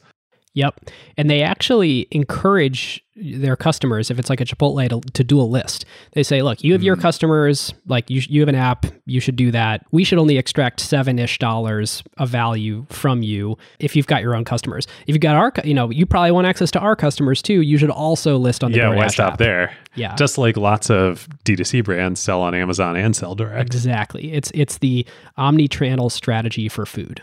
Yep. All, all somehow paying DoorDash along the way. well, and I think that's like, to my mind, that's what I find. So we'll get into more nuggets from the S1, but that's what I find so impressive about the company, right? Is like they have gone through this slog and built up this thing that everybody thought was impossible. And the thing being a local delivery logistics network that can operate contribution margin positive. Yep. And once you have that, then you can start doing all of these other things. Yep. We want to thank our longtime friend of the show, Vanta, the leading trust management platform. Vanta, of course, automates your security reviews and compliance efforts. So, frameworks like SOC 2, ISO 27001, GDPR, and HIPAA compliance and monitoring. Vanta takes care of these otherwise incredibly time and resource draining efforts for your organization and makes them fast and simple. Yep. Vanta is the perfect example of the quote that we talk about all the time here on Acquired. Jeff Bezos, his idea that a company should only focus on what actually makes your beer taste better, i.e., spend your time and resources only on what's actually going to move the needle for your product and your customers and outsource everything else that doesn't. Every company needs compliance and trust with their vendors and customers. It plays a major role in enabling revenue because customers and partners demand it, but yet it adds zero flavor to your actual product. Vanta takes care of all of it for you. No more spreadsheets, no fragmented tools, no manual reviews to cobble together your security and compliance requirements. It is one single software pane of glass that connects to all of your services via APIs and eliminates countless hours of work for your organization. There are now AI capabilities to make this even more powerful, and they even integrate with over 300 external tools. Plus, they let customers build private integrations with their internal systems. And perhaps most importantly, your security reviews are now real time instead of static, so you can monitor and share with your customers and partners to give them added confidence. So, whether you're a startup or a large enterprise and your company is ready to automate compliance and streamline security reviews like Vanta's 7,000 customers around the globe, and go back to making your beer taste better, head on over to vanta.com slash acquired and just tell them that Ben and David sent you. And thanks to friend of the show, Christina, Vanta's CEO, all acquired listeners get $1,000 of free credit. Vanta.com slash acquired.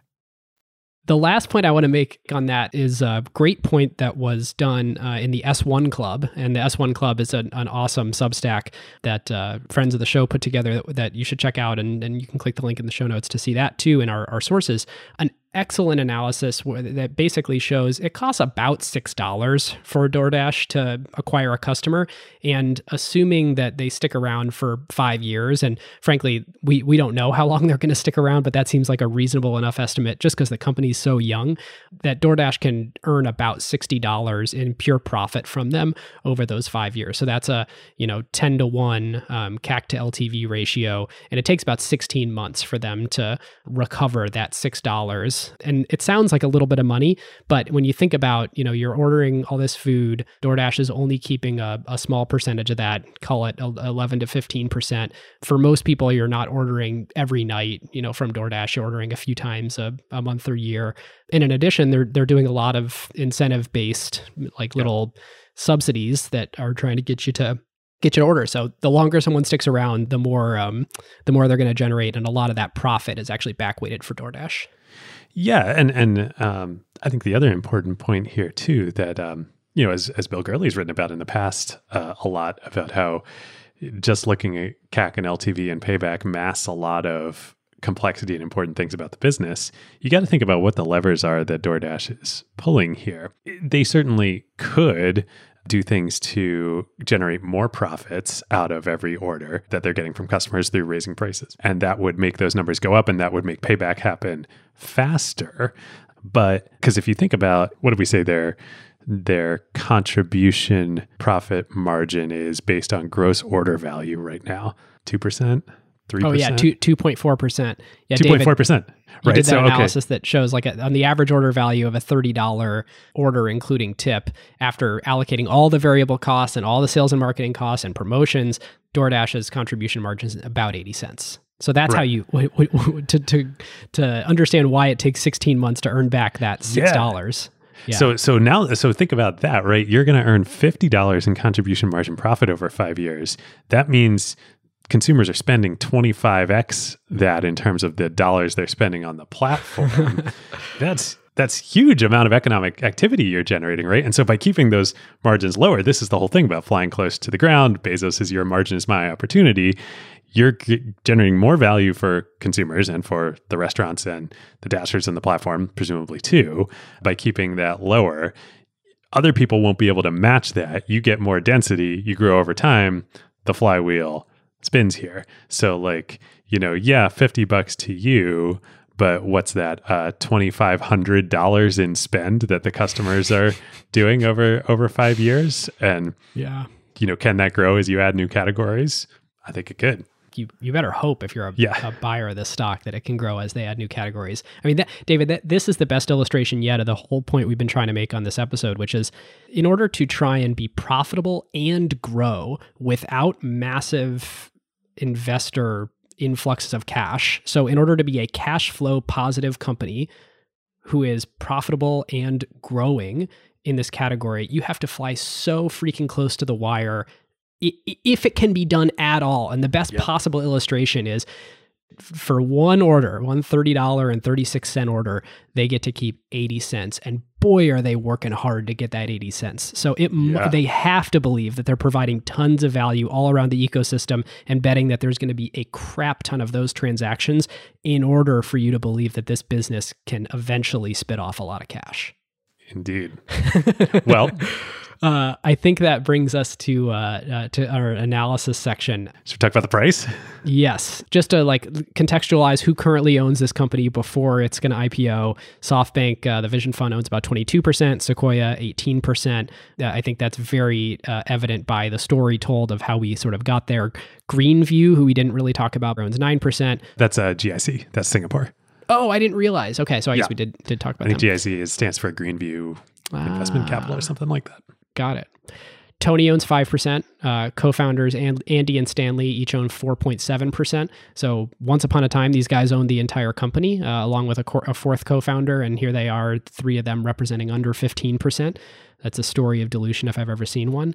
Kleiner Perkins owns about 2.1%. Uh, that was reported. I don't think that's necessarily in the S1, but I think the number of shares, because uh, John Doerr's still on the board, so the number of Ah, shares he right. So that's how that was disclosed.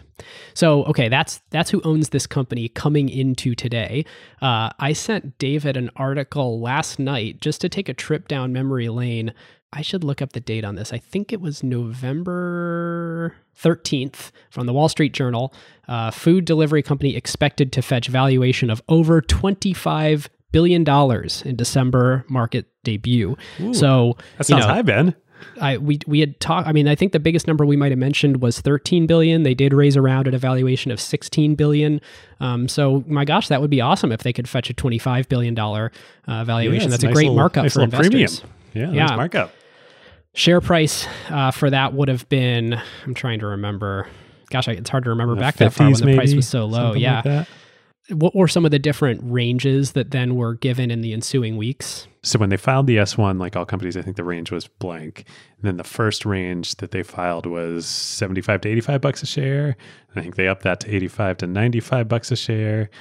And then last night, Tuesday, December 8th, 2020, they priced the Yep. IPO. Woo! For a fully diluted market cap of 39 billion dollars. It's a lot, a lot higher than 16. Now, to be fair, they so last year net revenue was 885 million, so just under a billion. So far in the first 9 months of 2020, they've done almost 2 billion, 1.9 billion in net revenue. So, um, you know, high, we're talking 20 times trailing 9 months net revenue. So, I don't know, you do some math, extrapolate that out to a year, maybe you're at 15 times revenue, still high. Still high. So, uh, David and I have not refreshed our browsers yet, but uh, as of you know, we started this episode. It had not. Uh, it had priced and sold at at um, $102, but price discovery was still happening for market open. David, let's uh, let's pop open the stock and see where it's trading now. Holy crap! I mean, I don't have it yet. Hang on. Okay, uh, I have. I'll tell you the price that it o- Holy opened crap. at this morning. it opened trading at one hundred and eighty-two dollars a share, which is a market cap of around what, like seventy-ish billion. Wow. David, where are we now? As I look at uh, the ticker, we're at 177 and 77 cents. All right, so it dropped a little since the open. Yep. But that is up 75% day one five. And they did, we did, I don't have time to really research this, but uh, maybe you did, Ben. But, you know, Goldman was leading this IPO and they had some hybrid system. And like, you know, everybody's like, ah, you know, traditional IPOs, you give up the pop, you leave money on the table. Gurley's been crusading against this for years. He got SPACs and whatnot, odd DPOs. Like, oh, we got this new system. Not going to leave money on the table. I, I don't know about this new system this uh i mean this is one of the most egregious offenders of leaving money on the table. Like this is probably close to a 3 billion dollar wealth transfer from you know employees and investors of this company to the people who bought the ipo last night. The investment bank's clients? Yeah, yeah. all right I, here's the thing though. Like i think it's been proven it, over the last uh, five plus years that people have been talking about this that that you can't beat them. You can't you can't stop this from happening. so I think what we need to do is we need to find a way for the acquired community to get allocations to get in, in IPOs. That's right. That if we got to join. Them, we can't beat them. them. We're going to join. I love that. So well, all our friends at Goldman, if you're listening, yes, we, uh, we need to get just acquired, carve us out a little, client. Yep, we need allocations. wow, uh, David, I honestly, I, I cannot believe this. I, like, if you would have told me a month ago that DoorDash was going to be a, a 65, 70 billion dollar company, up 71.5% ish from a $39 billion market cap. Say we're talking a 70 billion ish market cap right now, somewhere in that neighborhood. Wow. This is gonna be it's kind of a volatile first day too, because it's it's uh you know if it, it, opened at 182, it's now down to one. Let's see the the low the high point on the day was 187. The low point so far has been 173. So there's still a good amount of price discovery happening um, in the public markets right now. Yep. Wow. Man. So, okay. P- all right. So, what, we've got another hour ish to trade here. so, okay. Over the course of our the, the next several sections, all these analysis sections, I think the question that we have to keep in the back of our minds is what is the things you have to believe about their future growth and about their future profitability in order to, in some way, justify the value of this company right now?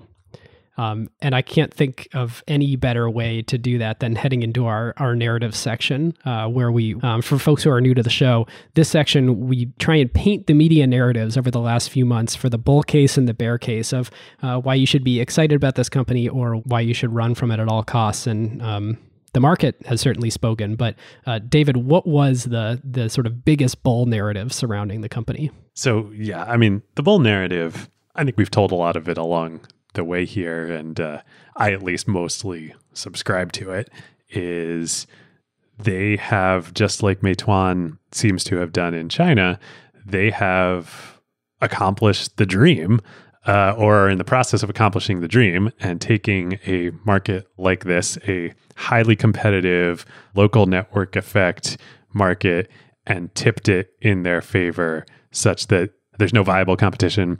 They have a wide berth to run, both to keep growing in the sector that they're in right now with food delivery, to add other products and services into it and become the dominant you know meituan as we'll get into now is uh, it's not really just food delivery anymore. That's a small part of what they do. They are a super app, just like Tencent and, and WeChat is the super digital app. Meituan in China is the super physical app. Friend of the show, Rita Yang over at GGV, has a really great YouTube walkthrough that we'll link to in our sources of what it's like to use Meituan in, in China. And like, you want to book a massage? You book a massage. You want to order food? You order food. You want to order flowers? You order flowers. You want to like a restaurant reservation, great. Like you order your food from restaurants, you also make restaurant reservations in the app. And you're opening it all the time, and it's how you interact with your physical world and local businesses around you. I think that's probably the bull case to me. Yeah, it's boiled down to they are the last mile near real time logistics company. Like they're the local on demand FedEx um, to get anything to you. And then in that then you just have to let your mind wander on what are all the things that you could want at your door in a moment's notice. And really that starts to shift your mindset to like, oh, so they're actually a competitor of Amazon Prime now, less yep. so a food delivery company. Well, I think what's interesting is I think it's a yes and on the real bull case Yes. I mean, at, this market cap, it has to be. it has to be a yes and, right? I think it's everything you just said, but it's also this, you know, what Meituan has become in China, which is, and, and Tony talks about this and they talk about it in the S1. And this is part of what Dash Pass is. It is your way that you interact with all local businesses in your area, whether that's bringing stuff to you or you going to them or even other interactions. Um, so, you know, the example of restaurant reservations. Well, what if it's, you know, you can make restaurant reservations, but you also get special offers at the restaurant. You can book things, you can book special experiences. And because you're a Dash Pass member, you Yeah. might get some discounts on that. Well, and then just like Amazon has made a, a big business, uh, a big high margin business in advertising on Amazon.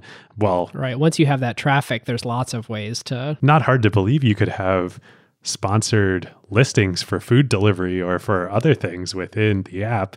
And if I, as a consumer, am opening this three, four, five, six, ten times a week to interact with things, and I'm getting all this stuff put in front of me, that's pretty interesting. Right. Yeah, smart to name the company DoorDash and not like Door Food Dash. And uh, it's also smart to to introduce Dash Pass in sort of a like even pulling the door away from it, you know, because then Yeah. Dash Pass, you could you could imagine applying that brand to you get special discounts and special relationships with merchants that aren't necessarily being delivered to your house, but you're just transacting through the app. Yep. And I think so. Look, this is the Super Bowl case. Uh, lots of questions about whether this can happen, when, how. there is another way to paint the bull case too, which is basically like that th- this company is an optimization machine and they will run at fully uh, fully utilized optimization. It's kind of like a factory floor. Like all those machines are really expensive, so you better run them at the most perfect harmonious capacity so that you can be profitable on that you know high amount of fixed costs. And the the way to think about that in in this sense is like there's a lot of different ways in which they can optimize but like the biggest one is once you've acquired a customer can you get the most amount of profitable transactions out of them over time? And obviously like big performance marketing angle to this company. Uh, similar to like a, a, a restaurant. Once you onboard a restaurant can you keep them for a long time? Can you be profitable on them? It's it's it's all about like getting to not only the scale but the sort of internal data that the company has so they know exactly how to price every component what customer is go, worth going after what restaurants worth going after what product at what time. Like it's a, in a lot of ways it's basically a bet on data and data science being able to be the way that you can do this thing profitably Yep. Not to mention even just the fixed costs, so to speak, although they're variable costs, but it's a, it's a fixed set of variable costs Right. of having the dashers operating, right? Like Yep. you have capital in the system all day, every day with the dashers that are operating on the platform, right? And so like how do you leverage the fact that they're getting paid to be doing the fulfillment on the platform? How do you get more leverage out of that? Meaning make them do more deliveries more efficiently during the time that they're working for you. It's almost like the gig economy. It's a third way to think about costs. It's it's not it's it's variable, but it's not totally fixed variable costs. It's a fixed vari- It's a fixed set of variable costs in the network, uh, and how much leverage can you get out of that? Yeah. Okay, so then that goes to the bear case, which is actually one of them is pandemic related, which is the most simple way to look at the pandemic related bear case is this is the best it's ever going to be for this business. And after this, there's going to be way less demand than there previously was. The other, I think, a little bit more nuanced way to look at it is the data that they're getting right now may not inform consumer behavior in the future. And so it will be hard to trust the guardrails for this cohort. Um, yeah, of course, all their most recent cohorts are looking great right now because of the pandemic. Right. You know, I personally think the way it will play out is that all the new customers they did acquire have pseudo permanently changed their behavior. Like I think once you make a behavior shift, um, and I just know this from you know myself, like uh, DoorDash has sort of won me over as a customer. And I don't think I will sort of change behavior after this, but they're certainly not going to acquire customers with the ease that they did during the pandemic. So that's sort of my like metered bear case on Yeah. on the pandemic. I would say also too, even on that, you know, one thing we don't get delivery often. I've done it the last couple nights in research for this episode, but what we do do often is is takeout, and I think this is one of the things that's really smart that DoorDash has invested in is making that a, a feature on the platform too. Like, yeah, it's way more I vastly prefer, and probably the restaurant vastly prefers me to place my takeout order to walk over and pick up from my local Thai place via an app rather than calling them and tying up the phone lines. And DoorDash yep. has found a way to enable that and get paid for it. Yep. Yep, I think that pretty well. Uh, anyway, the, the, the biggest bear case I think you can make is that they're not going to be able to make the leap out of this restaurant category, and this is going to continue to be a razor thin, highly competitive business, and they're just never going to be able to sort of take all the investment that they've made and actually get to benefit from an immensely cash flow positive um, output on the other side. Yep, that makes sense to me. I guess maybe maybe there is one more legitimate argument you could make on the bear case, especially at this valuation, which is this TAM is maybe not as big as you think. Hmm. And like obviously it's big, but how big is it? Now in the S1 they talk about what is it? I want to say something like 600 billion ish of off-premise restaurant food annually oh, in yeah. the US. Yeah, that sounds right. Okay. Uh, now, what percentage of that is actually addressable by DoorDash? So last year they did eight billion uh, in GMV out of that six hundred, but like you know, a bunch of that is Domino's. A bunch of that is mm. catering businesses, which obviously DoorDash is getting into that, but like they're not going to be able to address all of that. By the way, it's only 300 billion the off-premise oh, spend. Ni- 2019's uh, off-premise spend at restaurants and other food service in the United States. 300 billion. Okay. Yeah, so now you're like, wait a minute. So say even you get the whole market, 300 billion dollars in gross order value. You said we said we have a 2.5% contribution margin, let's say 10% revenue. Let's let's just even use revenue. 10% revenue margin. So now you're talking about a 30 billion dollar net revenue company. Um, yeah, that's great. That's super impressive, but like that's not Amazon. Right. And that's if you address 100% of it. And yeah, know, like even Amazon only addresses, uh, what is it, 50% of ecom, but um, ecom is only 20 ish percent of commerce. So yeah, the, the way they define their market, just make sure I actually understand this well, is that they say Americans spend one and a half trillion dollars a year on food, six hundred billion of that is spent on restaurants, and then three hundred billion is off premise. Ah, that's what I was thinking. The six hundred, but six hundred so is also dining in. Right, right. So the, you you could imagine. I don't know. I don't know how the dine-in is addressable for them. Man, so okay, at this valuation, not only do you have to not believe the bear case, you have to believe the bull case that they are going to expand outside of just the off-premise food delivery market. Yep. Absolutely. Well, um this is a really actually uh, uh, we decided to do power on this episode as well in a um, section where we normally trade it off with narratives, but I think it's actually very appropriate to do uh, both of them. So this comes from friend of the show Hamilton Helmer's book Seven Powers, and power is defined as what enables the business to achieve persistent differential returns, or put another way, uh, how do you be profitable and more profitable than your closest competitor and do so sustainably over a long period of time. And um, the the options for this are counter positioning, scale economies, switching costs, network economies, process power, branding, and cornered resource. And um, David, I'm curious where you come down on what power uh, do they actually have here. well, it's interesting. Before we get to us, um, it seems pretty clear to me that uh, Tony and the team at DoorDash are probably also Hamilton Helmer fans because if you read the S1, they have this handy little flywheel diagram, uh, three noted flywheel. And then they also talk about what they view as their defensibility and they list local network effects, economies of scale, and increasing brand affinity. So three of the seven. Got to imagine that uh, Hamilton, as he has so many, uh, uh, as his work has influenced so many people here in Silicon Valley, has also influenced them. So that's what they they think: network effects, economies of scale, uh, scale economies, and brand. And we could talk about how they think about them. to me, the biggest one right now is is, is economies of scale. Hundred percent. I, I think it's actually the only legitimate one because I I I, Yeah. I think it's pretty easy to hop for, for any network any participant in the ecosystem. It's very easy to multi-home and it's very easy to Yep. choose the next best competitor. Like Yep. it's easy to order food, it's easy to deliver food, and it's easy to as a restaurant also list on Uber Eats no problem at all. So I think that I think any defensibility that comes from a network effect is not really real. Yep. Yeah, no, I was gonna say that it's related to order times and density, but that's that's a that's scale economies. So yeah, I think it's I think scale economies is the big one. I think, and and there's something to brand, but it's always hard to actually know how much to sort of chalk up to brand.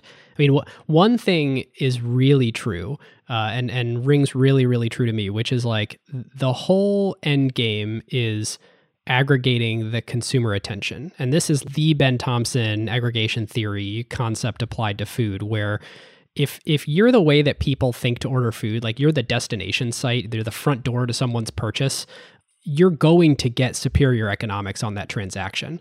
And I think like as you think about the far Especially future, if you start introducing an advertising business model into this too. Absolutely. And I think about as you think about the far future of like what is the how does the world of restaurants reorganize given you now have this participant in the system or this set of participants in the system that are eh, you know uh, gobbling up all the consumer attention and the, the default way to order food as the default shifts from that real world to online whether it's DoorDash or you're using Prime Now to have stuff delivered they're going to start eating or they already are eating the profit of that local business or store. And for the vast majority of local businesses without a differentiated offering other than store location which is how most businesses used to differentiate DoorDash will totally eat them. And they'll mm-hmm. actually eat their back end too in the same way that Prime now has a warehouse like DoorDash will eventually have warehouses for the most commonly purchased things and and be able to capture some more of that margin. So then only the restaurants who deliver unique product or a unique experience will actually be in a good position as the world continues to to reorganize. Yeah. Like it's the same thing Amazon did to e-commerce is going to happen in food. Yep. I agree with all that. I don't think this is brand power in the Hamilton sense. Yeah, like I don't agree. think this this is uh, that is a consequence of economies of scale and then growing into network economies, which I think they, you know, they maybe have a little bit of now, but I do think as what you're saying happens, that'll grow more, that more of a network effect as they have all the consumers and all the restaurants for now, but let's say suppliers writ large, local businesses on the other end. Brand though, to me, brand like for brand to be a power, it has to be like Tiffany's. You know, that's the canonical Yeah. thing where like I'm willing to pay more for this exact same commoditized thing simply because of the brand name on it. And there's no way that Right. that applies to DoorDash. Like, no way. If Eats gave it to me cheaper or for the same price, like, Yep. Yeah, you're absolutely right on that. Yep. so that's that's pretty aspirational. Nice one, Tony. We we appreciate the good try, but Well. Uh, listeners, for what would have happened otherwise, our sort of section where we, in a traditional acquired episode, would talk about what would happen if this transaction didn't happen. We thought it'd be fun on this episode to dive into what would have happened if Uber hadn't imploded during their 27 and, 8, and 2018. Um, would we be here today? And I, I think you know that that gave in the ride sharing market Lyft a new breath where they were basically dead until Yep. Uber, you know, imploded, um, and are now a quite formidable competitor. Well, twenty. I don't know if I can call them formidable when like no one's ride sharing. they they exist and there's not like a it doesn't seem like they're about to, like in 2017 it seemed like they were about to die and indeed as we've talked about on the lyft and uber episodes they were about to die uh uber was gonna win and then they haven't and now it's stabilized into more of a duopoly type structure Yep. So, uh, what would have happened to DoorDash if Uber hadn't gone through their 2017 and 18? Yeah. Um, and as we know, like 2016 wasn't looking so good for DoorDash. Early 2017, they could have died. Um, Mhm. So, how much of Uber fumbling had to do with DoorDash Yeah. having a breath? Well, this is, I think this is really one of the most interesting questions on this episode because part of the narrative around this whole space and Uber's role in it, particularly that we haven't yet talked about on this episode, is what Uber would say, which is we have a structural advantage in both of the main core products that we markets that we operate in, rideshare and food delivery, because we can use our supply of drivers across both of these products. Lyft is a pure play ride sharing. They can't use their supply for food delivery. DoorDash is pure play food delivery. They don't do ride sharing. Thus, we should, you know, the thesis, the the narrative that um, they and lots of other people have believed over time is we should be able to win both markets because we will be, you know, we'll have better, essentially two x the scale economy that any pure play player could have. Yep. That has not played out. Interesting question is I do want to say like that that actually according to Tony is not true. Like that. that well, right, that yeah. No, da- I- dashers are actually different than rideshare drivers. So like that all sounds great. And until I was doing the research, I was like, how did Uber not win here? They already had all the drivers. Like all they had to I do was tell them to deliver food instead of people. But like, according to Tony, at least, the average dasher is in their mid 20s and the average rideshare driver is in their early 40s. And women are willing to be dashers. There's 40 Mm-hmm. uh, 40% of dashers are female, whereas only 15% of rideshare drivers are women. Uh, I mean, largely because of the safety concern. So this has been this like, you know, common observation, Yeah. this common belief. well, I think there's years, an even more important. Uh, so I totally agree.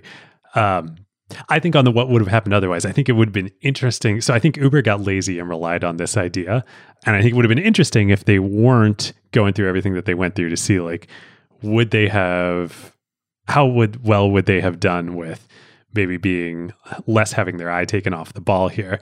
Because I totally agree with Tony on this one that the nature of the supply for food delivery is quite different across many dimensions versus rideshare. Um, and in particular, so there's all the demographics that you mentioned. Um, I think perhaps, especially in cities, the more important one is vehicle type. Uh, so if you're going to do Ah. rideshare in a city, you need to have a nice late model car or access to one. That immediately segments out a huge portion of your addressable gig labor economy, Hmm. your gig labor force there. There are a whole lot more people who either don't have a car at all or have a car that doesn't meet the standards of Uber and Lyft. And DoorDash came along and said, "This is why I think the bicycles were so brilliant in the early days in in Boston." And then that grew into e-bikes. Then that grew into scooters of all different types, both the powered, you know, motorcycle-like scooters and uh, bird-like scooters. And I think that opened up a lot more addressable supply for them that Uber was never going to be able to multi-home across their two products. It's a really great point. Yeah, it's yeah, it's a, it's a larger potential supply base than than Uber has. And the way Uber solves that problem is like, oh well, that person can lease a car from us. But like, if you're a person who, um, or lease a car from one of our from one of our partners, I, I actually think this gets to the fact that the the way that people plug into DoorDash is pretty different than the way that people plug into ride sharing. I, I think Uber would like to continue the narrative that it's largely the sharing economy, but I think the professionalization of supply is pretty clear at this point. The majority of Uber drivers, their full time job is to drive Uber. I actually don't mm-hmm. know if that's true with DoorDash. I think it is much more like a younger crowd with a different job that is using this to make a little bit of money on the side in order to do something else. And like Yep. it feels to me much more like a an actual realization of the sharing economy as opposed to what Uber turned into. Yep. I would agree with that. So yeah, I actually don't know what what would have happened otherwise is not clear. It's not like we can crystal clear say like, oh yeah, Uber shot themselves in the foot. They would have won here. Things would have been different. Well, certainly it, it became possible for DoorDash to raise money in a climate that Yeah. would have been too hostile had Uber continued to be a, a juggernaut. Yep. And raise money from Uber's largest shareholder. Still so crazy to me that that happened. Uh, indeed. All right. Playbook. Playbook. Let's do it. Oh man. So many things so many things we've already talked about but the like the the headline of this needs to be uh, winner take all markets. Do indeed have a pot of gold at the end but so far we have just seen cash flooding in to try and take it all, but that pot of gold has totally not materialized. Like in 2018, they lost $200 million. And then just like their growth, they tripled it to over $660 million loss in 2019. And of course, the losses are shrinking in the pandemic. Um, they've only lost $150 million so far this year. But I mean, this is the classic modern embodiment of a venture capital business where capital floods in because the perception is that when you're at the, the biggest scale, then even if you stay small margin, all those little margins across all those little purchases add up. And maybe, maybe people can take that next leap and believe that you have pricing power. So then actually you can make more money per per order over time when you're a you know a monopoly. But I think I think this is the uh, you know this is like the bear case on this whole ecosystem that we're in right now. The winner take all effects may not be as strong as people thought. Um, and the the lock in and moat may not be as as deep or wide or whatever you want to say as people thought. And it, it continues to take longer and longer and longer to be able to realize mm-hmm. that end state where you actually can um, realize all the fruits of your labor, or not really labor, but actually capital that has gone in. Yep. So to me, that's like that's the biggest playbook theme here. Is they're they're running the playbook that is the winner take all. capture a winner take all market but we're we're in the middle of the story. We're not at the end of it yet. Yep. Yep. I think that's i think that's true. Although i think coronavirus um, was a huge accelerant to them vastly improved their chances and also stepping on the gas and continue to run this playbook while their competitors pulled back vastly improved their chances. So, you know, whereas the narrative has shifted on this, where in 2013, 2014, it was run this playbook, there is the pot of gold. In 2016, 17, 18, it was there's no pot of gold at all. This is all a mirage. now the right. question is, well, there may be a pot of gold. right. I think it's a good way. I, I think a related corollary playbook theme to that for me that we've seen across this season at Acquired and some of the other episodes we've done recently focusing on more bootstrap businesses and just businesses with different histories. I mean, even I would put Epic Games in this category too. Different markets are different, right? Like, and if you're going to go after a market like this, you stand no shot unless you raise a lot of money. Like, you're going to get torched. but that's not the case in other markets. Sort of. If you it depends if you want to compete nationally or globally or not. Like hmm. I don't know. Uh, uh DoorDash is probably going to win if you're trying to operate just in one city um, and then they come in and compete against you in that city. But I actually don't think there are any meaningful cross geography network effects other than the national chains mm-hmm. which DoorDash has done better at than Uber. But like if you're Uber Eats, like really what are the cross geography network effects between your Uber Eats business? Basically nothing. Like you get to reuse the same technology on the back end. Great. Customers yep. know of your brand. Great. But like compared to Airbnb, which has an unbelievable cross geography network effect. Probably uh, the best ever. Right. Like I only live in one place and if word gets around pretty quick that all the restaurants are on one app. So yep it's yeah. I, I don't think I don't think you need a national brand or an, an international brand in order to to win. Locally. I think that's fair, but I think your your upside is capped. Like you're never going to build an Epic Games type size company mm. if you don't take the go big approach in a capital intensive market like this. Yes, great point. Great um, point. I guess it really comes down to capital intensity. Like if you're operating in a capital intensive market, good luck if you don't have capital. But as we've seen on this on this season, there are lots of other markets that are not capital intensive.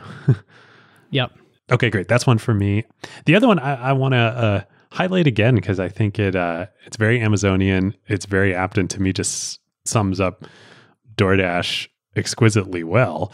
Uh, is their value of operating at the lowest level of detail, and I think it's it's one of those things that like people say it's like oh yeah like you know like people talk about the amazon um, leadership principles. the leadership principles. Yeah exactly.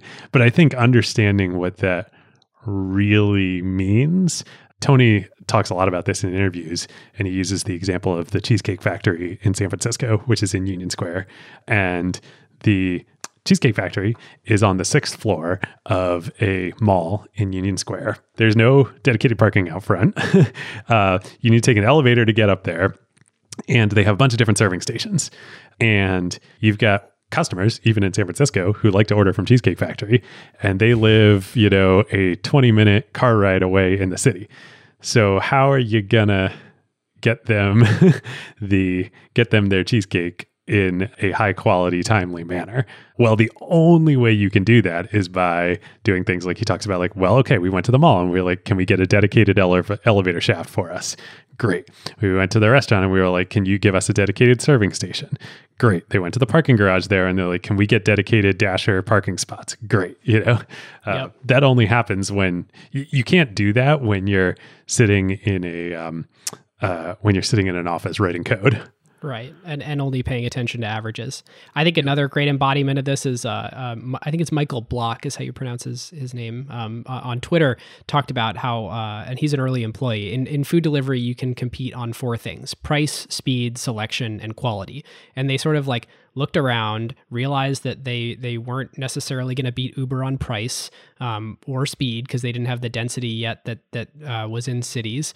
Um, they didn't have the broadest selection yet. They did have high quality restaurants, uh, and one of the very interesting things that they zeroed in on is speed. They're like, well, how fast do we need to be? And he says, our analysis showed that there was a limited marginal benefit to customer conversion or retention rates under 42 minute ETAs. As long as deliveries mm-hmm. were sub 42 minute, customers didn't really care how long they took. And it's just this like amazing light bulb that by diving into it, this flies in the face of what I said a moment ago, because this is an average number and not a sort of like per customer, per location, per type of food tail number. Um, but the the idea that like they can learn that 42 minutes is their food delivery equivalent of that sort of magic five minute mark for Uber, where mm-hmm. like I don't care if an Uber is two minutes away or five minutes away, it's the same thing. I do care if it's five minutes away versus 15 minutes away. That's a, those are very different things. Um, and I think uh, his point in his Twitter thread, which again we'll link in the show notes, is uh, that you know, when they were competing against Uber, Uber was in a constant optimization race to get the food to you faster. And DoorDash was kind of realizing actually that that might be a waste of resources. Hmm. Yep. Yep. So anyway, it's it's the Amazon leadership principle dive deep, like being deeply analytical, which they need to be to be able to operate at the margins that they're operating at. Yep. All right. Um, last section before grading is value creation and value capture. And this is a section that we started doing um, based on actually a lot of listener demand that has two parts.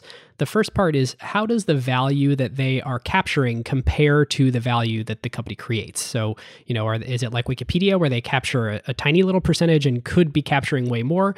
Or are they capturing plenty like Google, who makes a ton of money from the value that they create in the world? So there's that that component. And the second is, you know, how does the value created for the world, not just for shareholders, uh, compare to any value destruction that they've done in the world?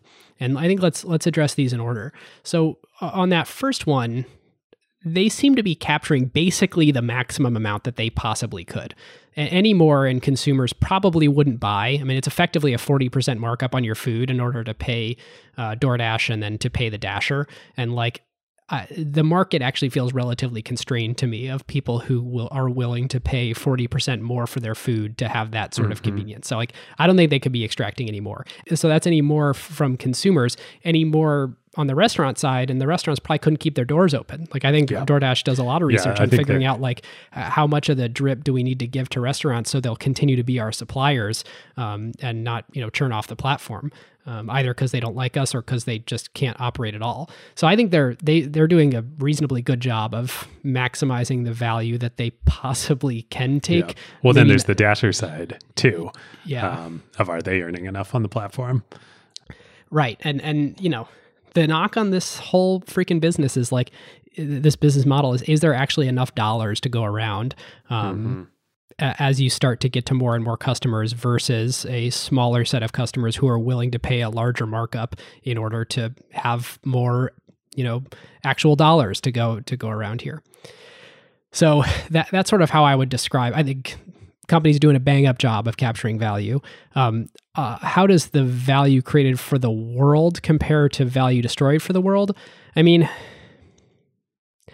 I think there's a strong case to be made around uh, exploitation of gig workers. Not nearly as strong as like uh, ride sharing. Um, mm-hmm. I, I, mm-hmm. actually think that there uh, this seems to be a much friendlier company to dashers than um, ride sharing tends to be to to drivers. But I, I agree, and I think that the big the biggest reason for that I think is structural. We were talking about a minute ago in terms of vehicle types. The depreciation uh, on ride sharing on the vehicles is a huge hidden cost that the mm. laborers bear. And of course, depending on what vehicle you're driving with for DoorDash, you're probably also incurring depreciation, but potentially way less. Right. And a lot of them are leases. So it's sort of like built into the cost of the lease. But yeah. Mm-hmm. Um, I think the bigger case to make that you know it's uh, there's value destruction happening for the world is on the the restaurant side.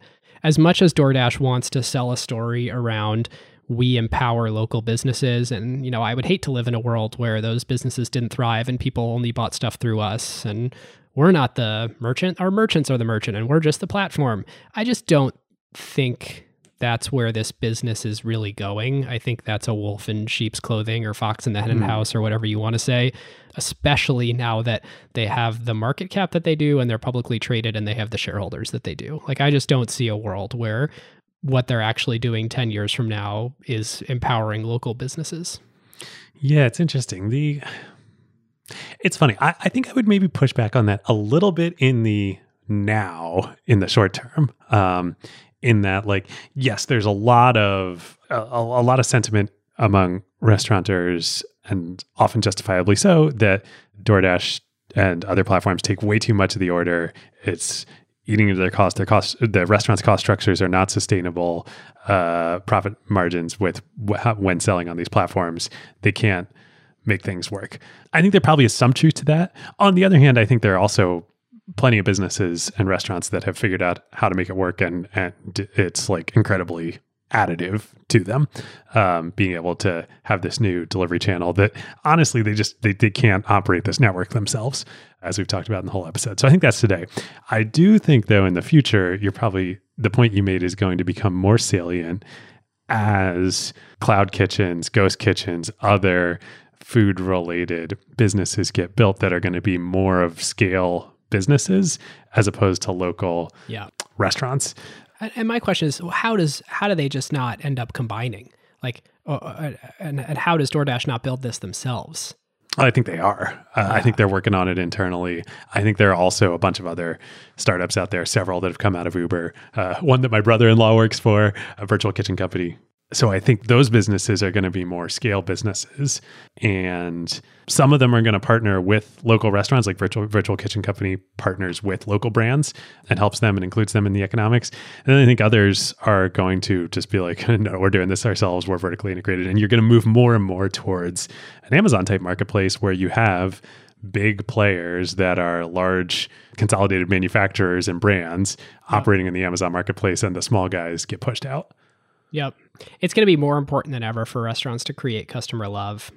Yep. And and not in a begging way, not in a like please support us versus these bad guys and shop local, but more in like a delight way. Like I think if I was running a local restaurant right now, what I would try and do is like and and I should caveat all this with like, oh my gosh, I can only imagine how hard it must be to be a small small business entrepreneur running a restaurant right now. Um, But I think the most successful path forward for the future is look at something like DoorDash Drive and be like, okay, great, we're going to use them for the delivery network. Awesome. Let's not list on DoorDash the marketplace. Try and r- aggressively start building my direct email list. Figure out mm-hmm. how to do all mm-hmm. sorts of segmentation on like, you know, who loves me the most, figure out referral programs, figure out basically how do you run yeah. your restaurant like a bootstrap web business where you have like really rich CRM information about your customers and then try and and be creative in ways where y- you're not just a food experience. Like you have an online component or you i mean a lot of this is like pages from Canlis's book. And Kokonas and Tock too totally. and what they've done at Alinea and with next like you know they, they've executed this playbook to a t how do you do this stuff creatively, cleverly, digitally, cheaply, um, you know, without being a, a, fine dining experience? And then use use DoorDash for its component parts because it's great that it's built out, but you don't want your customers coming from there, and then you don't want that traffic at the whim of. Mm-hmm. of someone who's trying to commoditize you. So anyway, I think the restaurants that do have the most differentiated offerings will be able to thrive independently. And otherwise, I think it's going to be, it actually looks a lot like the travel market, where like once OTAs came into the picture, it was really hard for any airline to differentiate. And then they all ended up being a commodity, racing to the bottom, dropping their prices, seeing massive consolidation. Yeah, it, it, it feels like that's a playbook that's uh, being run in restaurants right now. Yep, totally. Which I think, you know, then the question is for value creation, value capture here for DoorDash question is, was that going to happen anyway? Like, is right. DoorDash causing this, or are they, you know, participating in it? Or they're also arming the rebels. Like, it's complicated. merely an inevitability. Yeah. Like in the same way that like was Facebook an inevitability. Yeah. For for the publishing world. Yeah. Because again, Tony, DoorDash, the team, these are amazing. They persevered. They had really great insights that very few other people had at the moment. They persevered through incredibly hard times and they have against all odds built seemingly built actually like they're on the path to doing it. They built a good sustainable business. At the same time like this was going to happen because this is happening in China. like this, this moment was if it wasn't them, would have been somebody else. Uh, and again, not to take away from anything that they've done, but like the timing was right. That why now of like mobile enabling this for all three sides of the marketplace, it was going to happen. Yep. This is a great time to tell you about one of our very favorite companies, Crusoe. So, Crusoe, as listeners know by now, is a clean compute cloud provider specifically built for AI workloads. NVIDIA is one of their major partners, and literally Crusoe's data centers are nothing but racks and racks of A100s and H100s. And because Crusoe's cloud is purpose built for AI and run on wasted, stranded, or clean energy, they can provide significantly better performance per dollar than traditional cloud providers. Yes, we talked about that on our ACQ2 episode with Crusoe CEO Chase Lochmiller. The other element that makes Crusoe special is the environmental angle. Crusoe, of course, locates their data centers at stranded energy sites. So think oil flares, wind farms that can't use all the energy they generate, etc., and uses that power that would otherwise be wasted to run your AI workloads instead. Yep. Obviously, it's a huge benefit for the environment and for customers on costs since Crusoe doesn't rely on the energy grid. Energy is the second largest cost of running AI after, of course, the price you pay NVIDIA for the chips. And these lower energy costs get passed on to customers. It's super cool that they can put their data centers out there in these remote locations where quote unquote energy happens, as opposed to the other hyperscalers such as AWS and Google and Azure, who need to build their data centers close to major traffic hubs where the internet happens because they are doing everything in their clouds. Yep. If you, your company, or your portfolio companies would like to use the lower cost and more performant infrastructure for your AI workloads, go to crusoecloud.com slash acquired. That's C-R-U-S-O-E cloud.com slash acquired, or click the link in the show notes.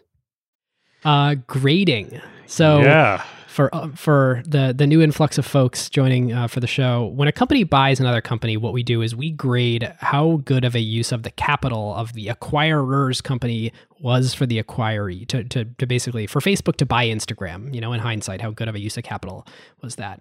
On this episode, the way that we're going to do that is collectively how good of a use of capital was it for the company, like all these people's human capital, and for the investors in the monetary capital to to go after this business opportunity in this way over the last five years.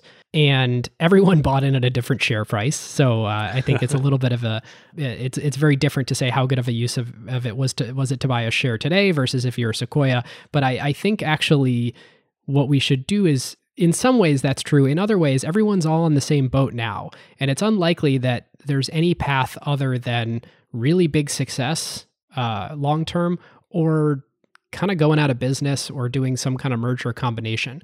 Because at some point, the market cap is going to reflect the actual long term cash flows of the business. And that might mm-hmm. be a mm-hmm. long time from now. So I don't want to talk about, like, gosh, if you had gotten in early, what your shares would be worth today. Like, it's just not actually interesting to think about the the sort of market value of the shares right now. What I think is interesting is to say, should all of these people and all of this capital have raced after this opportunity, and mm-hmm. will will that eventually yield a very profitable business? Yeah such a good way to frame it. Um, so glad you had this idea to do it this way on this episode. Um, yeah, I think my answer is uh, it was a not in the very beginning, not in the seed A or B, but in that period after the B, it was a very contrarian move to keep doing this. The end is not yet written, so we can't like say for sure because uh, the you know they've had a couple uh, contribution positive contribution margin positive quarters during the greatest tailwind to their business that they could ever experience.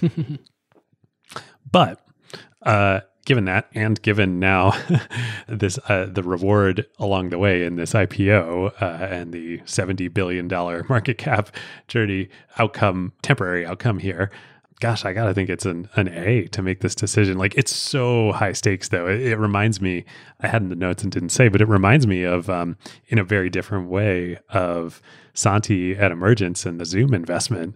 I mean, like like this was a for a lot of people, and specifically for Sequoia, and I have to imagine Alfred at Sequoia, uh, this was a bet your career moment, and uh, for a lot of these people, and you know, it took a lot of conviction to do to stick with the company like they did, and and I think it's it's paid off so far. So I, I give it a, an A. I and, uh, I, I see what you're saying, but I guess what I'm saying is we should totally abstract any notion of so far like, let's mm. take out the notion of like, ah. have your shares appreciated in value. Because, like, of, yeah, of freaking course, like, there's of a course, hype yeah. train, you know, it's like, have you seen Snowpiercer? I imagine the hype train for this is like the train from Snowpiercer. Go through. Oh no! and uh, I, so, like the the way that I've been thinking about this is basically like, what is the likelihood that they'll actually be able to be very profitable on each customer or get a whole bunch of customers that are contribution margin positive and they can sort of ramp down marketing spend and ramp down R&D relative to their overall revenue in the future.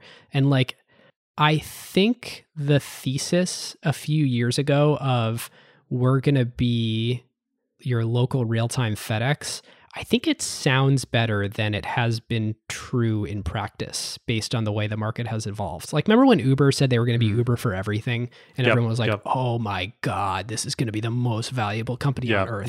I think it sounds better because it sounds better than it is. Because once you start actually getting into it, you're like, okay, what are they going to deliver besides food? Mm-hmm. And you're like, oh, groceries. But that market, like that adjacency kind of went away. Like Instacart kind of like that that lane is no longer open for them. Like for yeah. Uber, the adjacency of food was interesting, and there's like other adjacencies that are interesting. I don't think DoorDash has as rich of an adjacency landscape available to it. Because when you when pressed, they're like, oh, you know, flower delivery. You're like, that's that's what you're going to list in like the first two or three. Yeah, you're that's like, not stuff market. from like um. Tr- drugstores like we're already listing stuff from CVS and you're like so you're going to compete head to head with Amazon on Prime now okay huh Yep. And, and I, yep. I, I think like, I think the market that they're actually in here is food delivery. And I think based on their cohort data and their return on marketing spend and their CAC to LTV ratio, like this is going to be a really good food delivery business when they can finally ramp down the marketing spend. But I don't think it's bigger than that. So for me, it's like a B opportunity for everyone to have chased mm. after this, just because I think it's like a big market, but not an Amazon market. Hmm. I totally hear you. I think, well, I don't know. I think I'm probably maybe a little, a little caught up in the the story and the uh, the hype train, the Snowpiercer hype train. uh, but I do think I come back to like as I was thinking this morning in the couple hours before we started recording. Uh, I went back to Meituan and looking at what that business is. I do think there's an opportunity to be more and be more in a way. Well, tomorrow on the Airbnb episode, we're going to talk about uh, trips and the uh, honestly kind of zany 2016, I think it was Airbnb the, Open, the where they announced, dream of yeah, yeah where Airbnb they, trips, the products that uh, none of us ever used. Yeah, exactly. Experiences, places, reservations, all this stuff. I think it could be that like that's just like nobody wants that. Uh, it's just a bad product idea. One, um, more likely though, when I look at Meituan and I'm like, oh wow, that that all lives on Meituan now. Uh, I think the issue w- was with Airbnb. Like you didn't interact with Airbnb every day. You interacted with Airbnb very infrequently for a travel use case. With DoorDash, if you're opening it multiple times a week and interacting with it, I don't know. It is still a stretch. it's not what they're doing today, but uh, I think there's a good chance that they can add more, just in the same way that Amazon was the book company when they started.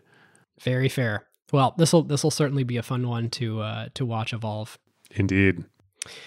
Um, I know we've gone longer than any other acquired episode in history, but I do think we should do carve outs. I think uh, it, we haven't done them in a while, and they're fun. Yeah. and I'm curious, uh, David, what do you got on the docket?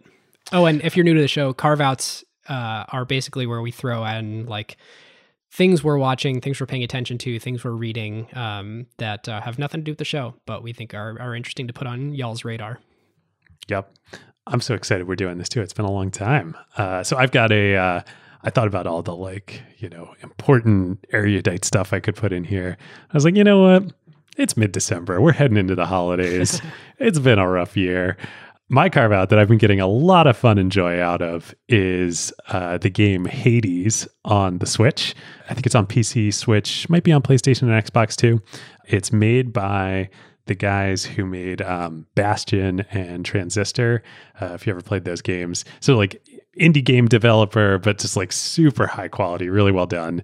And uh, this game is so much fun. You play, you're the son of Hades, the god of the underworld, and uh, you're trying to escape uh, Hades and like all the other Olympi- Olympian gods like help you escape. And and then so you try and like do these escape runs and then you die like you never make it. And so you go through like over and over. But they, it's so well done. So fun great time suck but you feel like you're progressing you get that sense of accomplishment like I didn't just like Ah, throw you know hours down the drain like I actually built you know uh, my skill. It's kind of like what um, Rahul was talking about in game design. Like, you know, I, uh, you're building towards a sense of mastery. Like you have this economy, you're getting like, yeah, like whatever it is, it's got that magic that I just feel like it's a worthwhile investment. Sweet. Love good game design. All right, I have to get a Switch and then I have to get that game and check it out. Um, I have three because I was making my list and I was like, you know what? Like, I I'm just gonna put all three on here. They're all three things you can watch uh, while you're looking for some things to stream while you're staying safe this holiday season. Uh, the first two, I think, are the best written, acted, directed uh, TV shows that I've I've streamed this year, and like I, I have a lot of like kind of like trashier TV I like to watch. Always Sunny, The League, like a lot of that stuff.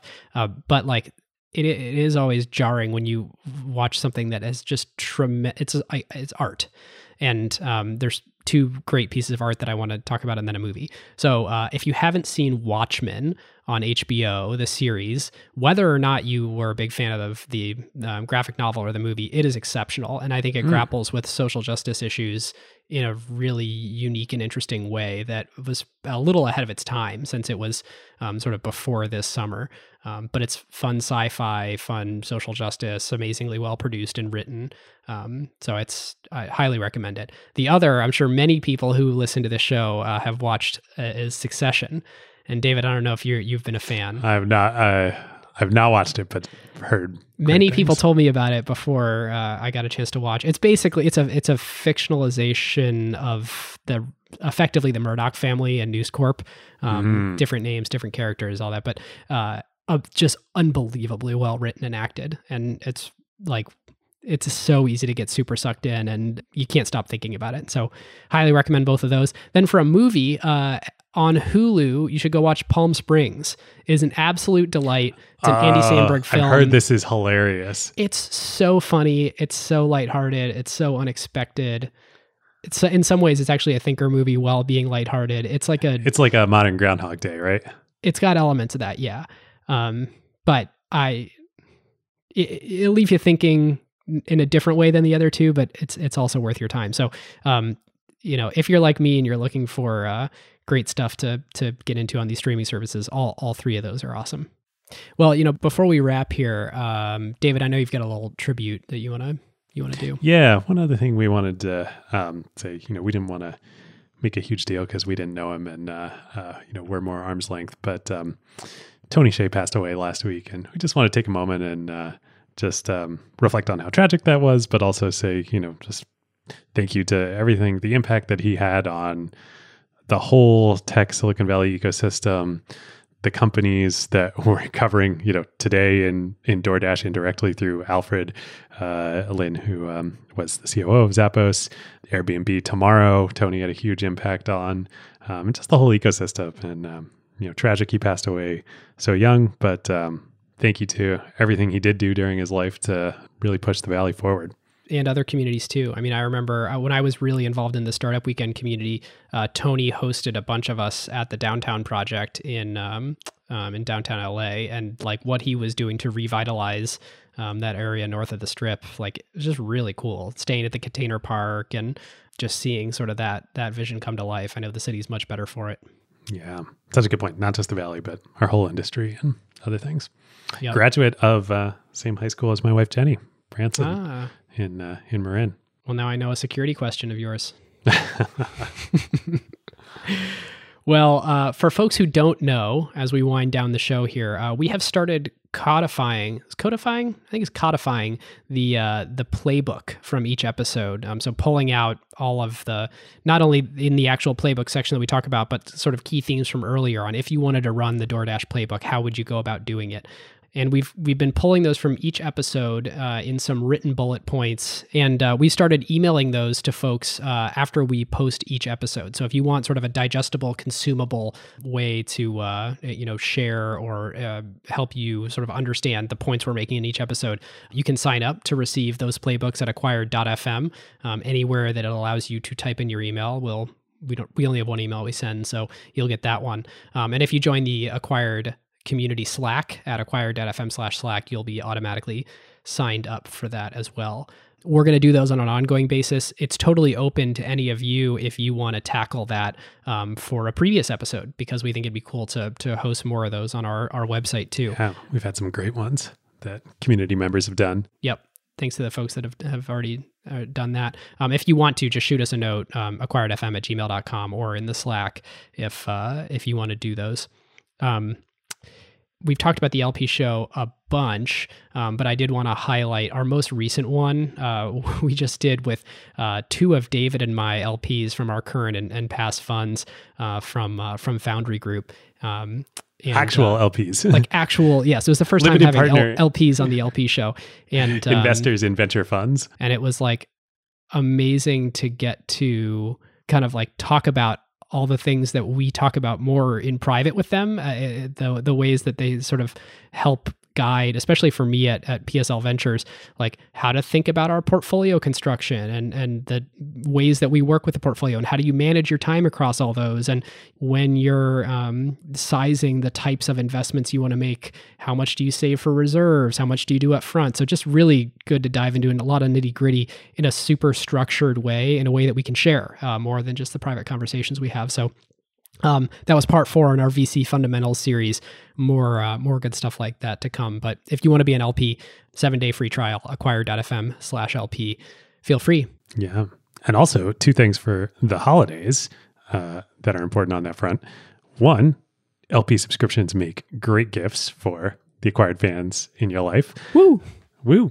And two, on an even more important note, we've said before, but it's been a while. Um, we never want financial hardship of any type to be a barrier to someone accessing more acquired content and yep. engaging more deeply with us and getting access to all the stuff we do on the LP show. So if that is the case for you for whatever reason, just shoot us an email, hit us up on Slack, uh, acquiredfm at gmail.com, or join the Slack and DM one of us. Um, and we will make sure that we take care of you and you get access to an LP subscription, even if you can't afford it. Yep.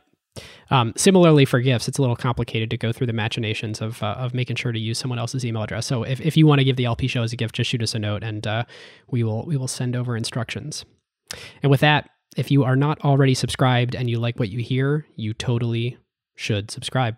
And if you like this episode and you have a friend that you think would like it too, you can share it from your favorite social media hilltop or with them one on one directly. We always, I think that's probably the best way is for any one person to tell a friend personally, like, this was great. You should listen to it too. I think you'll like it for X reason. Um, you know, I, I just love the like one to one to one to ones spread that we've had so far. So feel free to share it. Feel free to sign up for playbooks. And uh, yeah, with that, everyone, we'll see you next time. Actually, tomorrow for Airbnb. Yeah. I was going to say, usually we say we'll see you next time. Today we'll say we'll see you tomorrow. See you tomorrow.